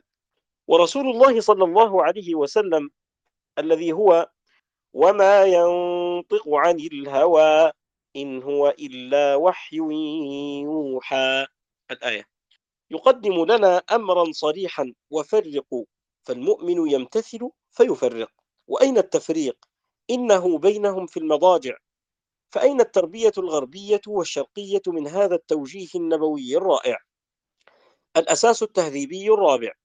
نوم الطفل على شقه الأيمن وابتعاده عن النوم على بطنه. اتباع سنة رسول الله صلى الله عليه وسلم بالنوم على الشق الأيمن يبعد الطفل عن كثير من المهيجات الجنسية أثناء النوم. وقد وصف صلى الله عليه وسلم النوم على الوجه بنومة الشيطان. فإذا نام الطفل على بطنه فيؤدي ذلك إلى كثرة حك أعضائه التناسلية التي تثير شهوته في هذه الحالة. فإذا وجد الوالدان الطفل في هذه الحالة نائما غيرا من حالته وحببوا إليه النوم على الشق الأيمن والابتعاد عن النوم على الصدر. فضلا عن أن النوم على الصدر يورث كثيرا من الأمراض الجسمية. والأطباء جميعا بدون استثناء ينصحون بالابتعاد عن النوم على البطن. الأساس التهذيبي الخامس. ابتعاد الطفل عن الاختلاط والمهيجات الجنسية. انطلاقا من القاعدة القائلة وبضدها تتميز الأشياء. سنعرض بين يديك التجربة الأوروبية في الاختلاط. وما نتج عنه بين الأطفال ذكورا وإناثا. الأمر الذي تشمئز منه النفوس الطاهرة العفيفة. فقد أورد الشيخ وهبي سليمان الغاوجي عن التجربة الغربية وإننا إذ نقدم هذه التجربة الفاشلة للآباء والمربين لأن النفوس المسلمة الضعيفة تعودت أن تأخذ التجربة الأوروبية محل اعتبار وتقدير وتتثاقل مسامعها من وعظ الواعظين في المساجد والخطب. وهم يحذرونهم من وباء الاختلاط. فإليك هذه الطائفة من الحوادث. إن في ذلك لذكرى لمن ألقى السمع وهو شهيد. فقال حدثني الأستاذ الكبير أحمد أحمد مظهر العظمة أنه حين ذهب منذ سنين في رحلة علمية إلى بلجيكا لاحظ مدرسة ابتدائية هناك وهي تقوم بجولات في مدارسها جميع طلابها بنات. فسأل المديرة لماذا لا تخلطون البنين مع البنات في هذه المرحلة؟ قالت قد لمسنا أضرار اختلاط الأطفال حتى في سن المرحلة الابتدائية. وإن لم تصدق هذا الكلام فإليك الأرقام لتتكلم معك. قال القاضي لينسي في كتابه تمرد النشء الجديد إن الصبية في أمريكا قد أصبحوا يراهقون قبل الأوان ومن السن ومن السن الباكرة جدا يشتد فيهم الشعور الجنسي. ويحدث هذا القاضي عن أحوال 312 صبية على سبيل النموذج فيقول إن 255 صبية منهن كن أدركن البلوغ فيما فيما بين الحادية عشرة والثالثة عشرة من سني أعمارهن. فيهن من أمارات الشهوة الجنسية والمطالب الجنسية ما لا يكون عادة إلا في بنات الثامنة عشرة فما فوقهن سنا ويقول الدكتور أديت هوكر في كتابه القوانين الجنسية إنه ليس من الغريب الشاذ حتى في الطبقات المثقفة إن من إن بنات سبع أو ثمان سنين منهن يخادن لذاتهن مع الصبية وربما تلوثن معهم بالفاحشة. بنت في السابعة من عمرها من بيت عريق في الشرف والمجد ارتكبت الفحشاء مع أخيها وعدد من أصدقائه ونفر آخر من خمسة أولاد.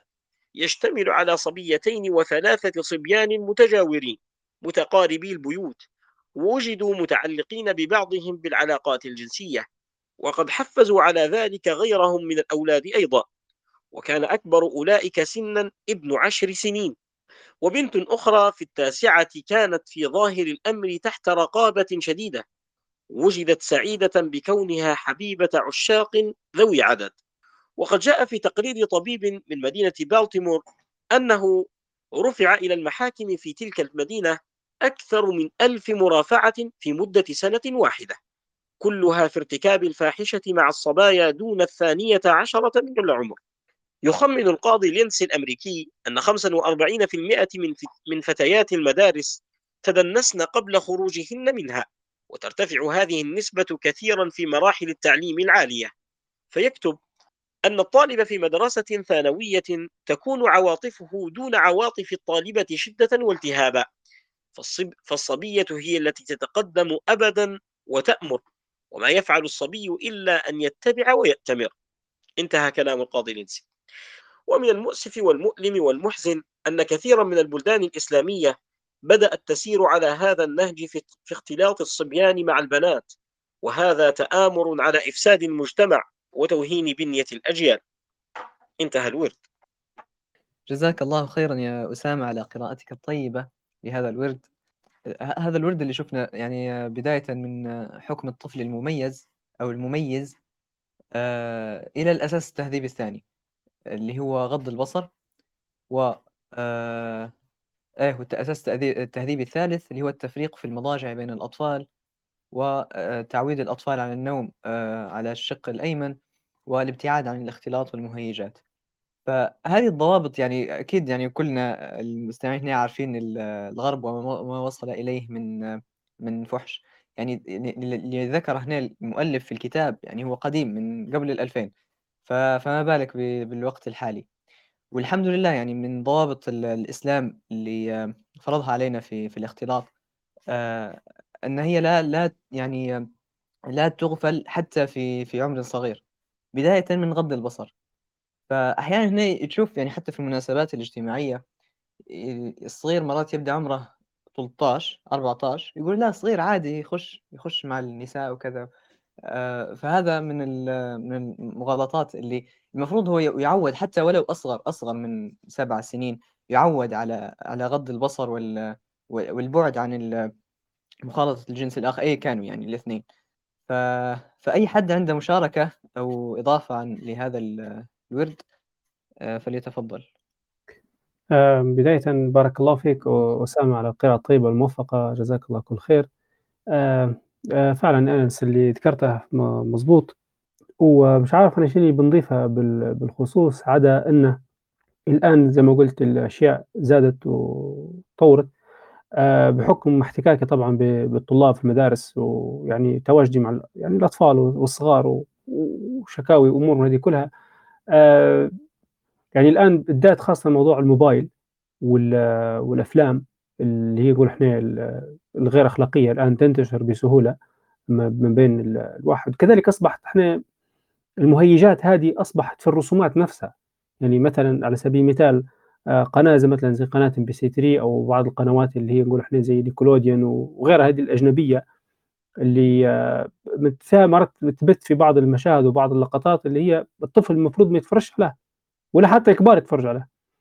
آه، يزيد على ذلك موضوع الأنميات اليابانية الآن اللي يتفرج عليها الشباب في ينزلوا فيها من الإنترنت ويتابعوا فيها حتى هي فيها يعني أنواع سيئة جدا كذلك الأطفال حتى يتعرضوا لها.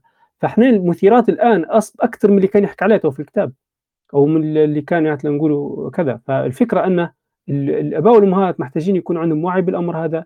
الشباب والبنات الآن يعني مقبلين على الزواج يفكروا في الشيء هذا كويس خاصة بالنسبة للموبايلات وغيرها. آه، وهي الإشكالية وين تصير؟ تصير إن الأطفال في المدارس أو آه، أبناء العم أو أبناء الخالة أو الخال بيتلاقوا مثلا في الجامعات العائلية يقعدوا مع بعضهم ويقعدوا يتفرجوا. آه، هذا أيضا من الأمور الغلط. وبالنسبة لي التوجيهات النبوية والله البسيطة والمفروض اللي اي حد قاري القرآن داير ختمه تمر على الآيات هذه كلها يكون واعي بها. بس في المستهتر صراحة بالجانب هو خاصة في موضوع الزيارات العائلية ويمشوا صغار يباتوا مع بعضهم وماشيين آه، رحلة ترفيهية ولا ماشيين مكان معين ولا ماشيين البحر ف آه، في نوع من التساهل في الجانب هو. وهذا حتى هو كارثي. المفروض اللي يعني مشكلتنا إحنا مرات يصير. في الدين مرات يطبق في الحوش خارج الحوش أو في أماكن معينة الدين لا يطبق.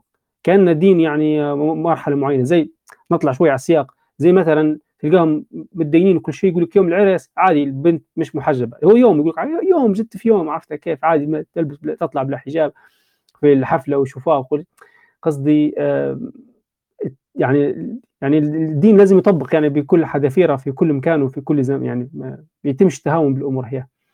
وقاعد نذكر بالفكرة السابقة اللي قلتها إن هي التوجيهات النبوية هذه في تربية الطفل يفضل إنها تكون ك poster يتعلق في المنازل أو الآباء والأمهات يكون عنده زي دليل ارشادي آه، ممكن فيه كي تلميحات بسيطة عامة زي الصورة كي علامة صح وكذا القوانين عرفوها الأطفال. انه لا هيك المفروض نرقدوا هيك المفروض نديروا هيك المفروض نتصرفوا. يعني أنت بس تعطي للطفل اوامر هو مش عارف ليش مشكلة حتى هذه. فأنت لازم تنبهه مش عارف أنا تو بس هذا اللي جاي في بالي إنه لازم هذه كلها الأباء والأمهات والصغار فاهمين الضوابط هي يعرفوا موضوع الاستئذان يعرفوا الأمور هذه كلها. صراحة ما جاش في بالي شيء بنقول ثاني بارك الله فيكم. آه فيك بارك الله جزاك خيرا. آه نأخذ مشاركة من الأخت ماريا. السلام عليكم. آه عندي فقط آه تعقيب على كلام الأستاذ عبد الرحمن.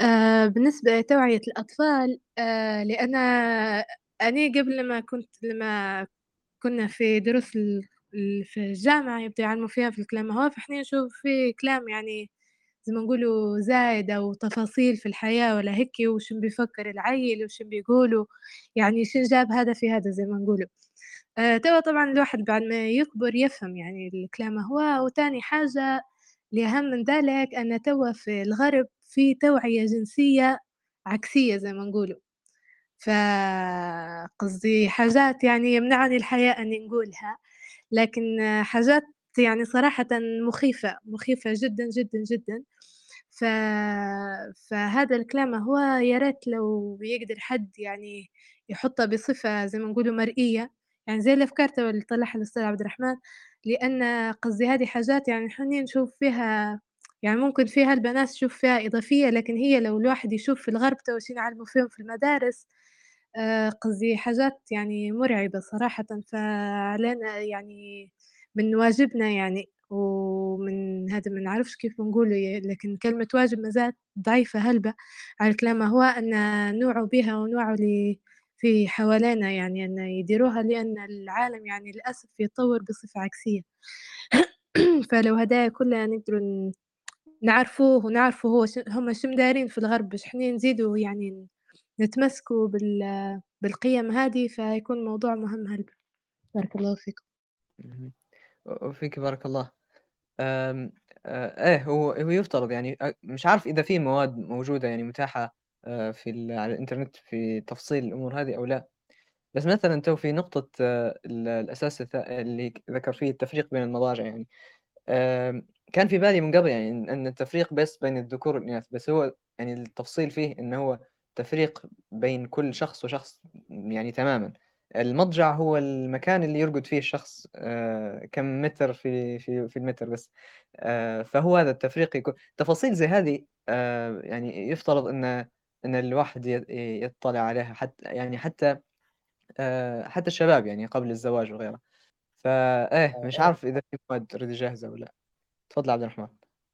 آآ بارك الله فيك ماري على الإضافة خلّتني يعني نفكّر حاجة تانية تو خطرت على بالي، اللي هي موضوع الفراغ اللي صاير عندنا إحنا في في في الخطاب ال خلينا نقول إحنا في المنابر، في الإعلام، في في حياتنا الاجتماعية الموضوع يعني هذا موضوع الجانب الجنسي أصبح زي التابو أو زي الموضوع المحرم الحديث فيه أبدًا مطلقًا، لدرجة أنه الآن أصبح بعض يسموا في نفسهم آه، يسموا في نفسهم المتنورين ال يشوفوا نفسهم المتعلمين المتنورين اللي ت ماشية لجا الجانب الغربي، يبدوا ينتقدوا بشدة في المسلمين وأنتم جا يعني للأسف يقولوا يعني بمعنى جاهلين وما تتكلموش يعني عندكم جهل وعندكم تخلف الجانب أهواء و ويبدوا وين يمشوا؟ يبوا يتعلموا من الغرب في الجانب هذا، فأنا خايف جدًا، أنا خايف جدًا خاصةً مع الضغوط اللي تمارس فيها الأمم المتحدة ومنظمات متاحة في ليبيا في موضوع ما يسمى بالصحة الإنجابية وإدخالها لتعليم البنات يسوون فيه الثقافة الجنسية أو التعليم الجنسي اللي صاير في الغرب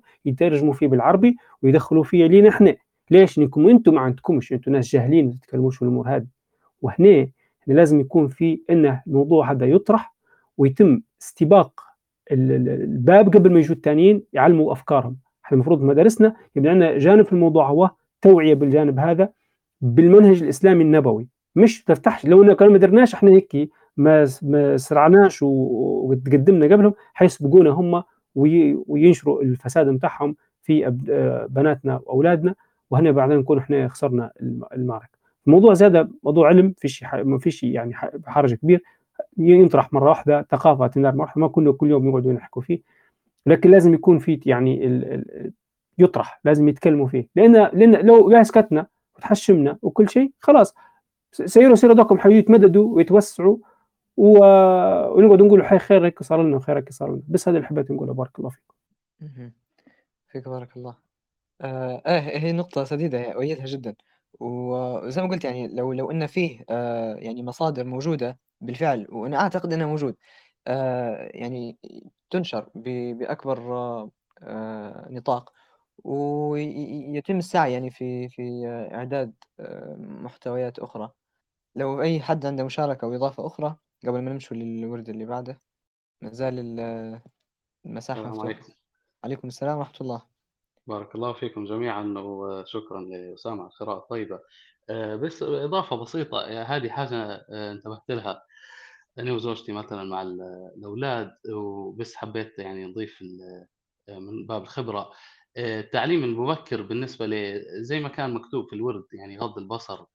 وهذه حتى حتى في السن الصغيرة يعني سنتين أو ممكن هيك 3 4 نبدو في مثلًا آه، الاستئذان آآ، حتى مثلًا أكرمك الله يعني دورة المياه والّا تبديل ملابس قبل النوم، حتى لو أخوه يعني أكبر منا والّا أصغر منا في سن يبدو واعيين بالشيء هذا، فنبدو في هذه الحاجات يعني بكري بكري. ف آه، بس هذه الإضافة الأخيرة اللي كنت بنقولها وجزاكم الله خير آه، وفيك بارك الله فيك وفي أهلك. طيب لو لو ما فيش آه، أي إضافات ثانية ممكن ننتقلوا للورد اللي بعده. تمام.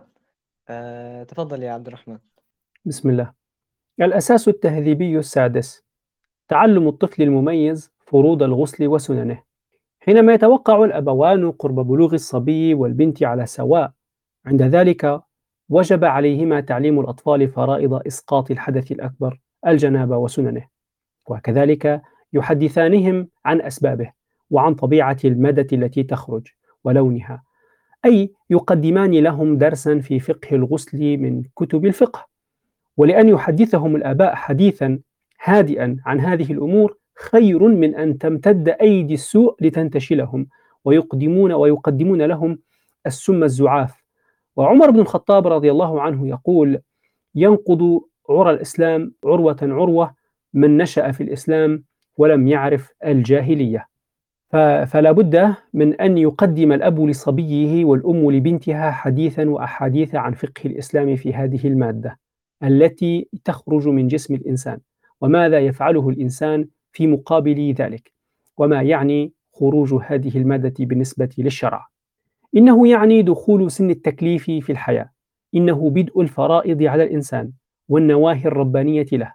وبذلك أصبح الإنسان محاسبا على الصغيرة والكبيرة على أعماله وأقواله وأن الملكين رقيبا وعتيدا بدأ كل منهما مهمته في تسجيل الحسنات والسيئات إلى غير ذلك من مواعظ هادئة تنبه الطفل نحو العمل الصالح وكراهية العمل الطالح. الأساس التهذيبي السابع شرح مقدمة سورة النور وتحفيظها للطفل المميز. بعد بلوغ الطفل سن العاشرة يفرق في مضجعه عن إخوته. فهذا يعني أن بعض الدلالات الجنسية بدأت بالظهور رويدا رويدا. ففي السن ففي هذه السن نبدأ بوضع الوقايات النفسية والمناعات الإيمانية في نفس الطفل ليقوى بها على التحكم في غريزته وضبط نفسه والحفاظ عليها من ارتكاب الفاحشة والعياذ بالله تعالى فكان سلف رضوان الله عليهم يقدمون لأطفالهم سورة النور كوقاية لهم من مع الشرح والبيان ويهتمون بتحفيظها في سن المراهقة قبيل البلوغ وخاصة البنات. روى مجاهد عن النبي صلى الله عليه وسلم أنه قال علموا رجالكم سورة المائدة وعلموا نساءكم سورة النور. رواه سعيد بن منصور في سننه والبيهقي في شعب الإيمان ورمز السيوطي لضعفه. وقد أوضح الجاحظ بأن المعلمين كانوا يعنون عناية خاصة بتحفيظ الفتيات سورة النور. وكان أمير المؤمنين عمر بن الخطاب رضي الله عنه يكتب في الآفاق لا تدخلن امرأة مسلمة الحمام إلا من سقم وعلموا نساءكم سورة النور. الأساس التهذيبي الثامن المصارحة الجنسية والتحذير من الفاحشة. قلنا إن الطفل يعلم ويحفظ سورة النور. التي تتضمن البناء الخلقي والتهذيب الجنسي للطفل وتحذره من الوقوع في الفاحشة. وبعد تعلمه فرائض الغسل وإسقاط الجنابة يحذر تحذيرا شديدا من الوقوع في الفاحشة. ويشرح له ويشرح له وذلك حسب البلد الذي يعيش فيه الطفل. هل في بلد متحلل مثل الغرب وأمريكا؟ أم في بلد إسلامي محافظ؟ وعلى حسب الأسرة التي بلغ فيها ذلك الطفل. هل هي إسلامية أو إباحية؟ حيثما كانت الإباحية فيجب أن يشرح للطفل المسلم البالغ ما هو الزنا حتى يتجنبه ويبتعد عنه وذلك من أجل ألا يقع في الزنا ثم يقول أنا لا أدري كيف هو وما حكمه. ويروى له حديث آه، رسول الله صلى الله عليه وسلم التالي روى أحمد والطبراني عن أبي أمامة أن فتى من قريش أتى النبي صلى الله عليه وسلم فقال يا رسول الله ائذن لي في الزنا. فأقبل القوم عليه وزجروه فقالوا مه مه. فقال أدنه. فدنا منه قريبا فقال أتحبه لأمك؟ قال لا. والله يا رسول الله جعلني الله فداك. قال ولا الناس يحبونه لأمهاتهم. قال أفتحبه لابنتك؟ قال لا. والله يا رسول الله جعلني الله فداك. قال ولا الناس يحبونه لبناتهم؟ قال أفتحبه لأختك؟ قال لا والله يا رسول الله جعلني الله فداك. قال ولا الناس يحبونه لأخواتهم. قال أتحبه لعمتك؟ قال لا والله يا رسول الله جعلني الله فداك. قال ولا الناس يحبونه لعماتهم. قال أتحبه لخالتك؟ قال لا والله يا رسول الله جعلني الله فداك. قال ولا الناس يحبونه لخالاتهم. قال فوضع يده عليه وقال اللهم اغفر ذنبه وطهر قلبه وحصن فرجه. قال فلم يكن الفتى بعد ذلك يلتفت إلى شيء. ويعرف كذلك بعقوبة الزنا وإقامة الحد. وفي الصحيحين عن أبي هريرة وزيد بن خالد الجهني أنهما قالا في الأعرابيين اللذين أتيا رسول الله صلى الله عليه وسلم فقال أحدهما إن ابني هذا كان عسيفا يعني أجيرا على هذا فزنى بامرأته فافتديت ابني مئة فافتديت ابني منه بمئة شاة ووليدة. فسألت أهل العلم فأخبروني أن على ابني أن على بني جلد مئة وتغريب عام وأن على المرأة هذا الرجم. فقال رسول الله صلى الله عليه وسلم والذي نفسي بيده لأقضين بينكما بكتاب الله تعالى. الوليدة والغنم رد عليك وعلى ابنك مئة جلدة وتغريب عام. واغدو يا أنيس لرجل من أسلم إلى إلى امرأة هذا فإن اعترفت فارجمها. الأساس التهذيبي التاسع الزواج المبكر. مهما قيل في الزواج المبكر من مساوئ في العصر الحاضر، فإن محاسنه تفوقه، وخاصة إذا صحبه تأمين الحياة المادية، سواء سواء من مساعدة الوالدين أو من كسب الفتى الناشئ. وما أمراض الأمة النفسية والاجتماعية والحوادث الجنائية إلا نتيجة طبيعية لتأخير الزواج. ولم نناقش هذا الأمر كثيرا فحسبنا أن نقدم من حياة السلف الصالح هذه النماذج التي قدمها الإمام الراوي عبد الرزاق المتوفى سنة 211 هجرية في مصنفه. باب نكاح الصغيرين المجلد السادس صفحة 162 واحد. عن عروة قال نكح النبي صلى الله عليه وسلم عائشة وهي بنت ست وأهديت إليه وهي بنت تسع ولعبها معها ومات عنها وهي بنت ثمان عشر. اثنان وعن أبي جعفر قال خطب عمر إلى علي ابنته فقال إنها صغيرة. فقيل لعمر إنما يريد بذلك منعها. قال فكلمه فقال علي ابعث بها إليك أبعث بها إليك. فإن رضيت فهي امرأتك. قال فبعث بها إليه. قال فذهب عمر فكشف عن ساقها فقالت أرسل فلولا أنك أمير المؤمنين لسككت عنقك لسككت عنقك. وقد علل عمر زواجه من بنت علي وهي صغيرة بقوله عن عكرمة قال تزوج عمر بن الخطاب أم كلثوم بنت علي بن أبي طالب وهي جارية تلعب مع الجواري فجاء إلى أصحابه فدعوا له بالبركة فقال لم أتزوج من نشاط بي ولكن سمعت رسول الله صلى الله عليه وسلم يقول إن كل سبب ونسب منقطع يوم القيامة إلا سببي ونسبي. فأحببت أن يكون بيني وبين نبي الله صلى الله عليه وسلم سبب ونسب. ثلاثة وعن الحسن والزهري وقتادة قالوا إذا أنكح الصغار آباؤهم جاز نكاحهم. قال عبد الرزاق وبه نأخذ. أربعة وعن ابن طاووس عن أبيه قال إذا أنكح الصغير إذا أنكح الصغيرين أبوهما فهما بالخيار إذا كبرا. خمسة وعن الزهري أن عروة بن الزبير أنكح ابنه صغيرا ابنة لمصعب صغيرة. ستة وعن هشام بن عروة قال زوج أبي ابنه صغيرا هذا ابن خمس وهذا ابن ست فمات فورثته أربعة آلاف دينار أو نحو ذلك. سؤال فقهي ما هو سن زواج الصغيرة؟ قال مالك والشافعي وأبو حنيفة حد ذلك أن تطيق الجماع ويختلف ذلك باختلافهن ولا يضبط بسن وهذا هو الصحيح. وليس في حديث عائشة تحديد ولا المنع من ذلك من في سن إطاقته قبل تسع ولا الإذن فيه لمن لم تطقه وقد بلغت تسعا خاتمة. علامات البلوغ. هناك علامتان لدخول الطفل سن البلوغ والتكليف وهما الاحتلام أو ظهور شعر العانة تحت السرة. أولا الاحتلام. فقد نصت الآية قال تعالى وإذا بلغ الأطفال منكم الحلم فليستأذنوا كما استأذن الذين من قبلهم. الآية. وروى أبو داود عن علي كرم الله وجهه قال حفظت عن رسول الله صلى الله عليه وسلم. لا يتم بعد احتلام ولا صمات يوم إلى الليل. ثانيا ظهور شعر العانة. عن عطية قال عرضنا على. على النبي صلى الله عليه وسلم يوم قريضة فكان من أنبتت عانته قتل ومن لم ينبت خلي سبيله فكنت ممن لم ينبت فخلي سبيلي. رواه الخمسة وصححه الترمذي. وفي لفظ فمن كان محتلما أو أنبتت عانته قتل ومن لا, ومن لا ترك. رواه أحمد والنسائي. وعن سمر بن جندب أن النبي صلى الله عليه وسلم قال اقتلوا شيوخ المشركين واستحيوا شرخهم وشرخ الغلمان الذين لم ينبتوا رواه الترمذي وصححه. ثالثا الصبي إذا بلغ خمس عشرة أقيمت عليه الحدود. رواه البيهقي في الخلافيات عن أنس. انتهى الورد. جزاك الله خيرا يا عبد الرحمن على القراءة. آه في في هذا الورد آه يعني قرأ عبد الرحمن تعلم الطفل المميز فروض الغسل بداية من فروض الغسل ثم شرح سورة النور آه له والمصارحة والتحذير وفي الأخير آه الزواج المبكر.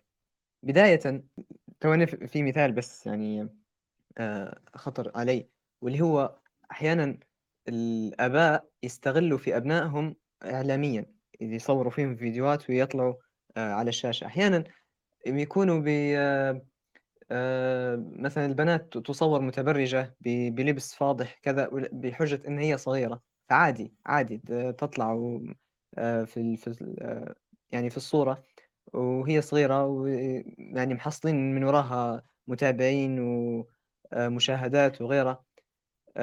فهذه من الأخطاء يعني الشائعة واللي يفترض أنها تحارب. لأن لو الطفل يعني تربت على هذا يعني كيف حتكون لما تكبر؟ كيف حتتقبل الستر ولا كذا؟ إلا إلا إن رحمها الله. يعني فهذه بس ملاحظة يعني خطرت في بالي تو قلت نذكرها. أما في فيما ذكر في في هذا الورد من من تعليم الطفل يعني أحكام اللي ذكرت في سورة النور وأحكام الغسل وغيرها أي حد عنده مشاركة أو إضافة بداية ممكن يتفضل ممكن يرفع يده ونفتح المايك بإذن الله. آه، السلام عليكم آه، بارك الله فيك على التعليقات. ممكن تعليق على الورد هذا أن آه، ممكن نبدأ من البداية يعني حسب ما قريت وندير تعليقات سريعة إن أمكن. آه، بالنسبة لموضوع التعليم بالنسبة للغسل والسنن متاعه يعني يعني خلينا نقول إحنا موضوع تنظيف الطفل لنفسه. هنا في ملاحظة أو نقدر نقول إحنا تنبيه للآباء والأمهات بالذات في التعامل مع الأطفال في السن الصغيرة. خاصة موضوع ينظف نفسه نقول إحنا الاستنجاء وغيره يعني من الأمور هي.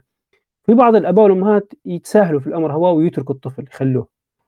الطفل هنا عنده ثلاثة مراحل ودي مش عارف أنا تو هذه قريتها في في في علم النفس لكن ممكن من ناحية تجريبية جربوها ووصلوا للنتيجة هذه فما نقدرش نحكم على صحتها وخطأها لكن هذا اللي قريته وحنحاول نقول لكم الفكرة العامة بتاعها كيف.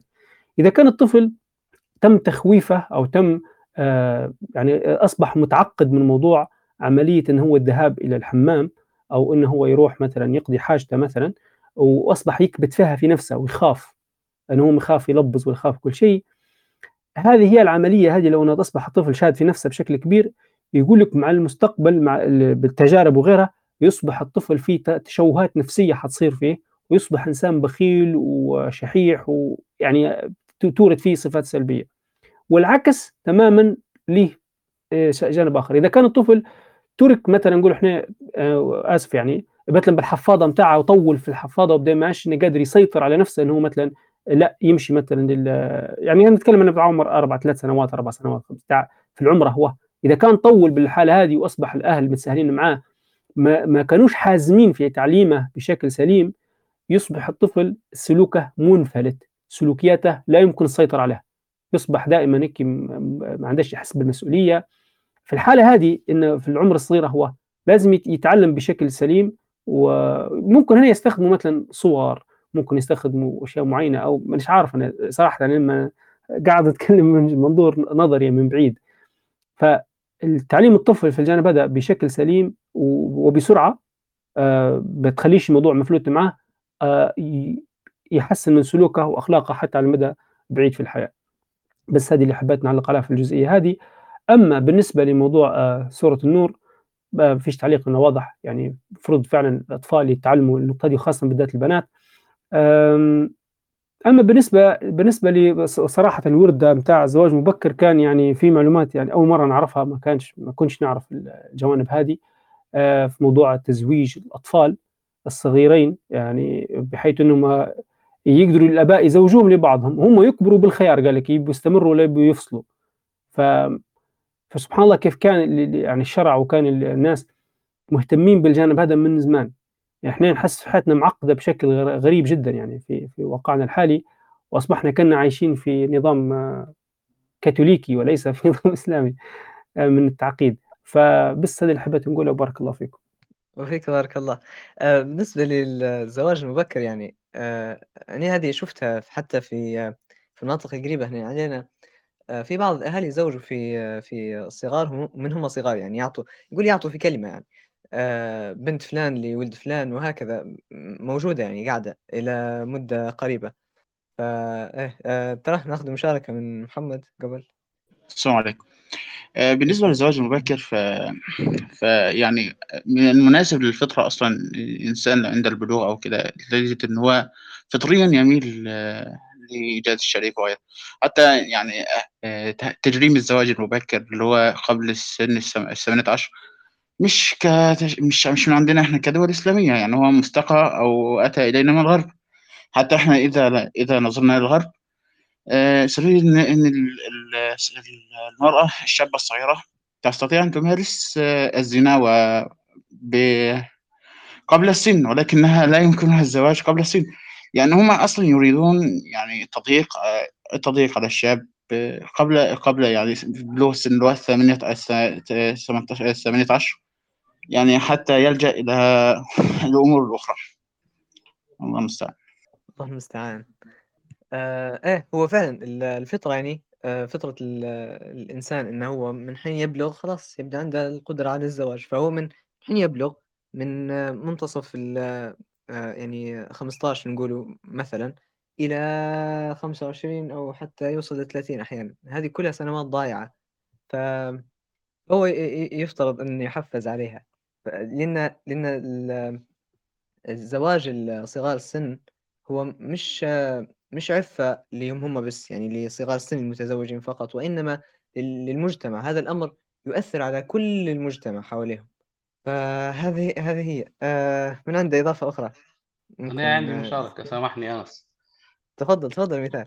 أيوة السلام عليكم. أه بارك الله فيكم على القراءة وأخ عبد الرحمن. آه، هنا بنضيف آه، بس آه، حاجة مهمة لازم تنتبهوا لها اللي هي دور علاقتنا إحنا مثلا الأهل مع أولادنا وبناتنا. هذه هذه حاجة مهمة جدا لأن نشوف إن المهم يكون في علاقة قوية معهم ومبنية على الثقة والحوار ويعني يكون السؤال منهم مقبول ومرحب به. فهذه تعزز على مثلا يشوفوا حاجة يجوا يحكوا معنا ويسألونا. آه، أفضل من انه ممكن آه، إحنا يكون في ترهيب ولا تخويف ولا عيب حي ما تديرش ولا آه، يكون في تشنج.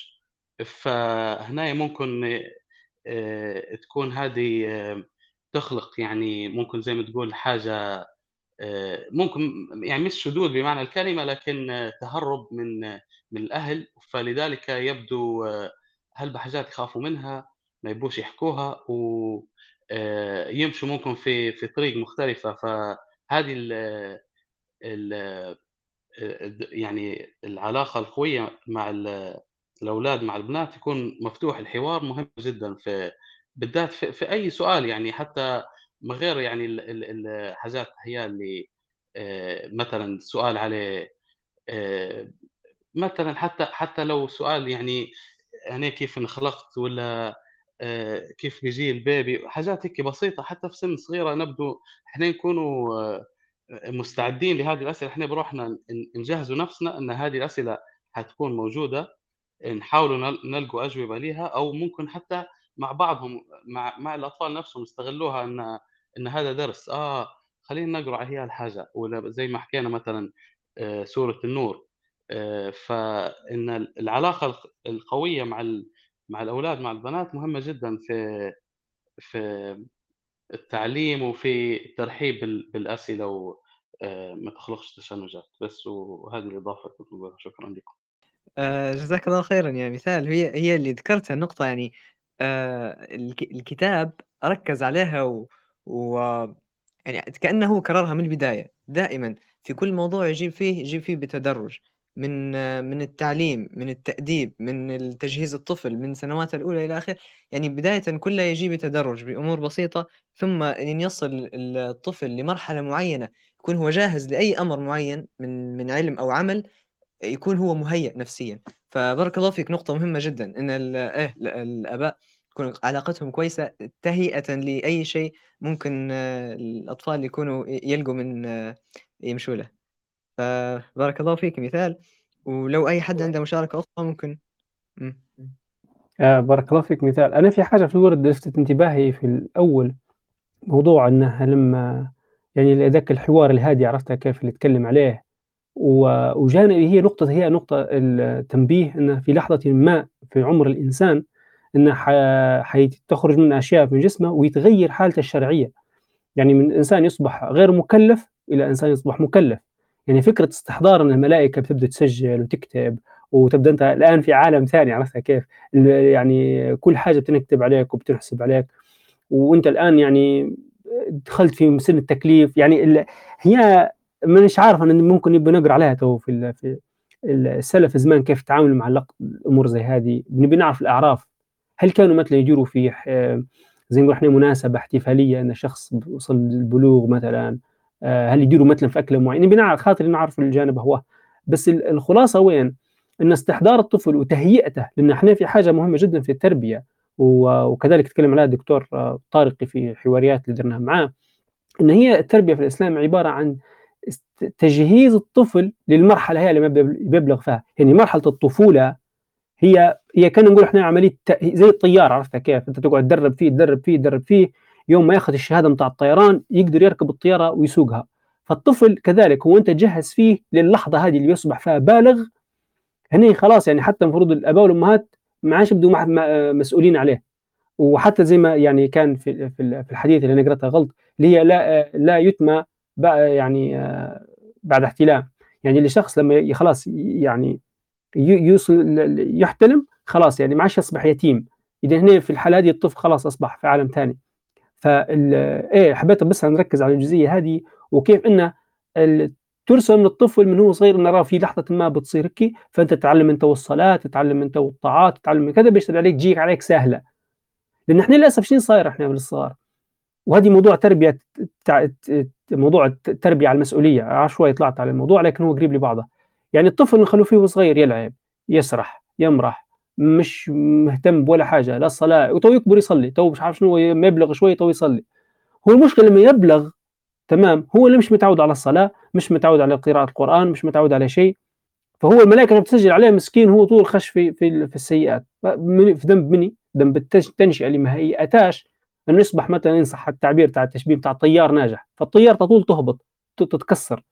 فهي هذه بس مع عمليه التهيئة النفسية لهاليوم هو اللي لما يصير فيكون هو مستعد له وعارف إن راه ممكن حاجة تطلع فيبدأ يقدر يحكي مع عمليه زي ما قال مثال في صراحة في مكاشفة في الأمر هو ما يقولش الأمر يعني فيه من ال- رعب وخجل وخرافات تدخل في الأمر هو مرات زي بعض مثلا الثقافات مثلا مش عارف زي الشامية ولا غيرها ماناش عارف بالضبط لكن حسب ولا زمان في المسلسلات وغيرها أن الأمر ينظر له بجانب سلبي مش بجانب آه، إيجابي وشيء يفرح به. هذا اللي حبيت نقوله. بارك الله فيكم فيك بارك الله. ما عنديش أنا أي إضافات أخرى؟ ف آه، ماريا تفضل.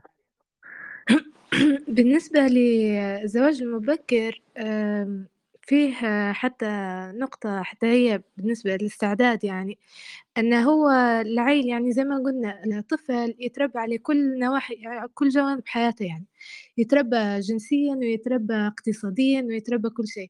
اليوم في هالبنات يقولوا لا هم صغار ولا واعيين جنسيا فضلوا من زوجهم بكري. قصدي هو الكلام ممكن غلطه شوي يعني لأن لأن هم علاش وعوا بالجنس بكري وما وعوش بالحاجات التانية بكري. فإحنا لازم نوعوا بالحاجات التانية اللي هي بتكون الناحية الاقتصادية والناحية الاختلاط وناحية الحاجات. هي بحيث أنه هو الطفل لما لما يوصل لمرحلة البلوغ ويعرف اللي ليه واللي عليه. بعدين من السهل أن أولياء الأمور بعدين يقبلوا. أنه هو مثلا آه، يتزوج أو أو تصير يعني أي نقطة جديدة في حياته يعني. فهذا هو اللي حبيت نقوله لأن إحنا في لما نتكلم على الزواج وهيك خاصة الزواج المبكر نتكلم على غريزة بس لكن هي مش غريزة بس هي تربية كاملة توصل إلى نقطة واللي هي أنه هو بيكون عائلة جديدة حتى هو يعني فهذه من الحاجات اللي حبيت نتكلم عليها لأن في هلبة ما يتكلموش عليها يتكلموا غير على الجانب الغريزي فقط للأسف. ف... فهذا هو بارك الله فيكم فيك بارك الله. هي نقطة نقطة هذه آه هي صحيحة. كونه الأساس الأساس هو الفطرة. هذه الفطرة خلاص هذه أساس. بس هي دعمها يعني لولا أن أن يعني أنزلت إلينا شريعة آه يعني تضبط لنا هذه الفطرة وكيف نتعامل معها آه لما عرفنا كيف. فهي هذه الأساس هي الفطرة إن إحنا نمشي عليها ونحكمها بالشريعة. إن الإنسان ضروري لما يتزوج يكون يعني واعي بعدة أمور. آه في. لما لما يكتبوا في في عقد القرآن يقولوا مثلا آه يعني تزوجت أو كذا على سنة الله ورسوله. يعني يعني في ضوابط فعلا إحنا على سنة الله ورسوله في ضوابط موجودة. فالمعرفة بكل هذا إيه أكيد مكملة وضرورية معه. فإيه بارك الله فيكم. آه لو أي حد عنده مشاركة أخرى ممكن أيوه السلام عليكم. آه تعقيب بس آه على تو آه على الأخ عبد الرحمن والأخت آه على موضوع الزواج المبكر. هو آه يعني تكمل حتى على الورد إن هذه هذه إحنا تو التفكير بتاعنا هي زي ما زي ما حكينا إن التربية إحنا نكونوا منتبهين نجهزوا أولادنا للشيء هذا. لكن للأسف بدأ اهتمامنا مثلا ماشي في في في مسار مختلف. الأهم إنه لا بياخذ شهادة بعدين بيخدم. فهي هي تجي الأولويات إنه إحنا زي ما حكينا مثلا عبد الرحمن أنت بتجهز واحد للتكليف. نفس الشيء أنت بتجهز يعني شخص حيتجوز حيكون أسرة حيربي عائلة. فمن من من الأهل دور كبير إنه مش بس يهتم في المجال الأكاديمي وهذا الشيء مثلا زي ما حكينا يبعده مثلا ويكون بعيد مثلا سن الزواج من سن البلوغ. هذه نقطة مهمة. لأنه مثلا زي ما معروف إنه مثلا سن البلوغ خلينا نقول 15 لكن لا يتجوز عمره 30 هذا 15 سنة يعني هم مش ضايعات لكن يعني ممكن ماشي تفكيره في بنجيب بنين شهادة تو جامعية بعدين نقرأ ماجستير بعدين ممكن نفكر في خدمة. لكن مع الناس التفكير إنه ممكن هذه الحاجة تندار مع الزواج ولا الأهل مش مستعدين يساعدوا ممكن كفاية ولا ولا أصلا الفكرة مش واردة عند عند الأولاد ولا البنات في السن. فهنا يجي دور الأهل التوعية يخدموا عليها بكري هذه الحاجات ونكونوا واعيين بها. تكون ديما حاضره في بالهم إنه مش بس أنا أنا مفكر أول ما نكمل ثانوي بنخش جامعة لا بنخش صح لكن في في حاجات ثانية إحنا أه يعني عندنا أدوار ثانية لازم نقوم بها. فبس هذه الإضافة كنت بقولها وبارك الله فيكم. فيك بارك الله. جزاك خيرا. آه... نعم تفضل عبد الرحمن. آه سامحني أنا قطعتك لكن آه بنعلق على السريع. آه بالكلام اللي قاله تو آه مثال في موضوع التهيئة للطفل. نقدر نقول إحنا هي موضوع المركزيات مخربطه في التربية الآن الحالية. قبل يعني قبل الجلسة كنت هيك نستمع لمحاضرة أو درس يعني بودكاست يتكلم عن الإسلام والطبيعة كيف الإسلام يحافظ على الطبيعة اللي هي الآن الإنفايرمنت بشكل عام هيك. آه وتكلموا فيه على موضوع المجتمعات وغيرها. فتم آه تعرض على موضوع إن إحنا صرنا الآن في إشكالية كبيرة في العقلية بتاع المسلمين حول العالم آه والعالم بشكل عام آه بسبب الثقافة الاستهلاكية والثقافة يعني الاعتمادية على الآخر. يعني أصبح الناس كلها معتمدة في منتجاتها وكل شيء معتمدين معتمدين على شيء آخر. هذا سبب قال لك شنو يسبب في موضوع دي سكيلينج أو نقول إحنا فقدان المهارات. فقدان المهارات الأساسية في الزراعة فقدان المهارات الأساسية في, في, في الحياة. وذكر مثال يعني قال لك الآن في بعض الناس في مجتمعات الآن في اليابان آه، إيش كان صار نوع من العزلة الاجتماعية يعني صار عملية الترف والرفاهية بشكل إن شخص قاعد في البيت كل شيء بالأزرار يبي شيء يطلب دليفري يجي للحوش يشتغل يشتغل من الحوش كله كله لدرجه إنه ما عادش قادر يتعامل مع الآخرين. وهذا الناس أصبح تصبح مع الوقت ما عادش عندهم القدرة على التعامل مع الناس مع البشر مع في بناء مجتمعات في بناء حياة. وعملية الرفاهية هذه اللي الآن أو يعني الراحة الاعتماد على الراحة يؤدي إلى فقدان الكثير كثير من المهارات التي لا يمكن استعادتها بشكل سهل جدا.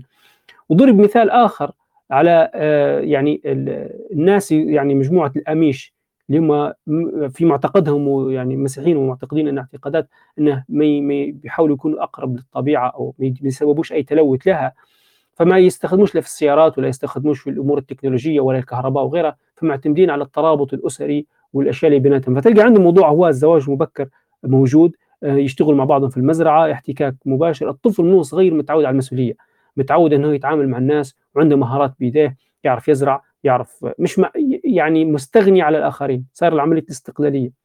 وهي عملية إن إحنا أطفالنا الآن لما نجي نلاحظ ونحطهم في الميزان هذا نلقوا إن إحنا أطفالنا من هم صغار وإحنا نرفهوا فيهم وندلعوا فيهم وندلعوا فيهم ونجيبوا له في الشوكولاتة ونجيبوا له في كل شيء ونرفعوا فيه ونجيبوا فيه. المفروض حتى مش مدرسة بروحها لا لا نرفعوه إحنا ونجيبوا فيه إحنا. يعني عملية الراحة اللي عايشناها ضيعنا المهارات الأساسية إنه هو كيف يكون قادر على البقاء على قيد الحياة. لا يعرف يزرع لا يعرف يصنع لا يعرف يصلح ملابسه لا يعرف ما يعرفش الحاجات دي كلها. ولو قلتها له مسكين كانك عذبته. فالفكرة إن إحنا أفقدنا المهارات فلهذا الآن لما نقرأ الأحاديث هذه كلها تبان فعلا مش متناسقة مع واقعنا الحالي. طبيعي لأن إحنا الطفل إحنا بنقول لك عمره ست سنوات خمس سنوات عشر سنوات أنت قاعد تخيل فيه. زي نشوف فيه إحنا في المدارس الآن. قاعد يبكي على لعبة تكسرت منه ولا حاجة ما تحسش هذا بيتزوج؟ تقول لك شنو ما تقدر ما تركبش. ليش؟ لأن التهيئة مش نفس تهيئتهم زمان. زمان كان هو صغير ممكن 10 سنوات كان راجل. كان ممكن حتى يحمل سلاح ويخش يحارب. ما هو حقرنا في الأحاديث إن الأطفال كانوا يتصارعوا بيخشوا الحرب يقول بيخش تخيل طفل بيقول لك بيخش الحرب آه بيجاهد. فالفكرة إن إحنا عملية التهيئة آه بسبب الراحة والزيادة هذه كلها والدلع وغيرها ضيعنا المهارات. فإحنا لو بنفكروا في حاجة مستقبلية وإصلاح من نوع ثاني لازم نضبط المركزيات عند الطفل. لازم يعرف إنه لا أنت عندك إن أنت إنسان عبد لله عز وجل العبادة هذا أمر أساسي فيك. سن التكليف هي مرحلة بدء. نقول إحنا يبدأ العداد يعد عليك فهو من صغير يستعد لموضوع العبادة إنه هو عبد لله. فكل شيء حواليه العمل الدراسة كلها ما يصب في عبديته لله عز وجل فيصبح أنا متهيئ نفسيا ويتعلم من هو صغير يعني كيف يجيب فلوس وكيف يمشي يشتغل في المحل وكيف كيف كيف كيف يبقى على قيد الحياة في المجتمع هذا. يعني هذه مهم جدا طفل من هو صغير يتعود عليها بألعاب بأشياء هو بالنظر بالاحتكاك مع الناس. وهي فكرة الاحتكاك بالناس احتكاك بالناس بشكل واقعي. هو هذا الطفل اللي محتاج الطفل عنده القدرة على التقليد. مرات ما تكثرش عليه أمور نظرية وتدير له شروحات وكذا. الطفل لو تبي تعلم دراجه تقعدش تشرح له على الدراجة وهذا بدالي وهذه عجرة وهذا دومان ركب على الدراجة وخليه يسوق الدراجة. خلاص هيك حيسوقها. اقعد اشرح له حتى سنة كاملة على الدراجة وتفاصيلها مش حيفهم ولا حيعرف يسوق الدراجة إلا لما يركب فوقها ويمشي بها. فهي الحياة هيك الحياة محتاجه طفل يخوض غمارها آه، ويجرب بدل ما نقعد إحنا نصايح نصايح نصايح. تعطيه توجيهات صح؟ أثناء هو سيرة في الحياة أثناء هو يشتغل أثناء هو يعمل أثناء هو ينظف أثناء هو يخيط أثناء هو كذا وصار خطأ توجهه بس هذا اللي حبيت نقوله آسف جدا على الإطالة. بارك الله فيكم. آه بارك الله فيك. آه طيب هي هي إضافة جميلة وكانت جامعة لكل يعني أغلب ما تناولناه. فبارك الله فيك عبد الرحمن عليها. نختم الآن آه مجلسنا هذا. بارك الله في كل المشاركين والقراء. سبحانك اللهم وبحمدك نشهد أن لا إله إلا أنت نستغفرك ونتوب إليك. بسم الله الرحمن الرحيم. والعصر. إن الإنسان لفي خسر. إلا الذين آمنوا وعملوا الصالحات وتواصوا بالحق وتواصوا بالصبر. السلام عليكم ورحمة الله وبركاته.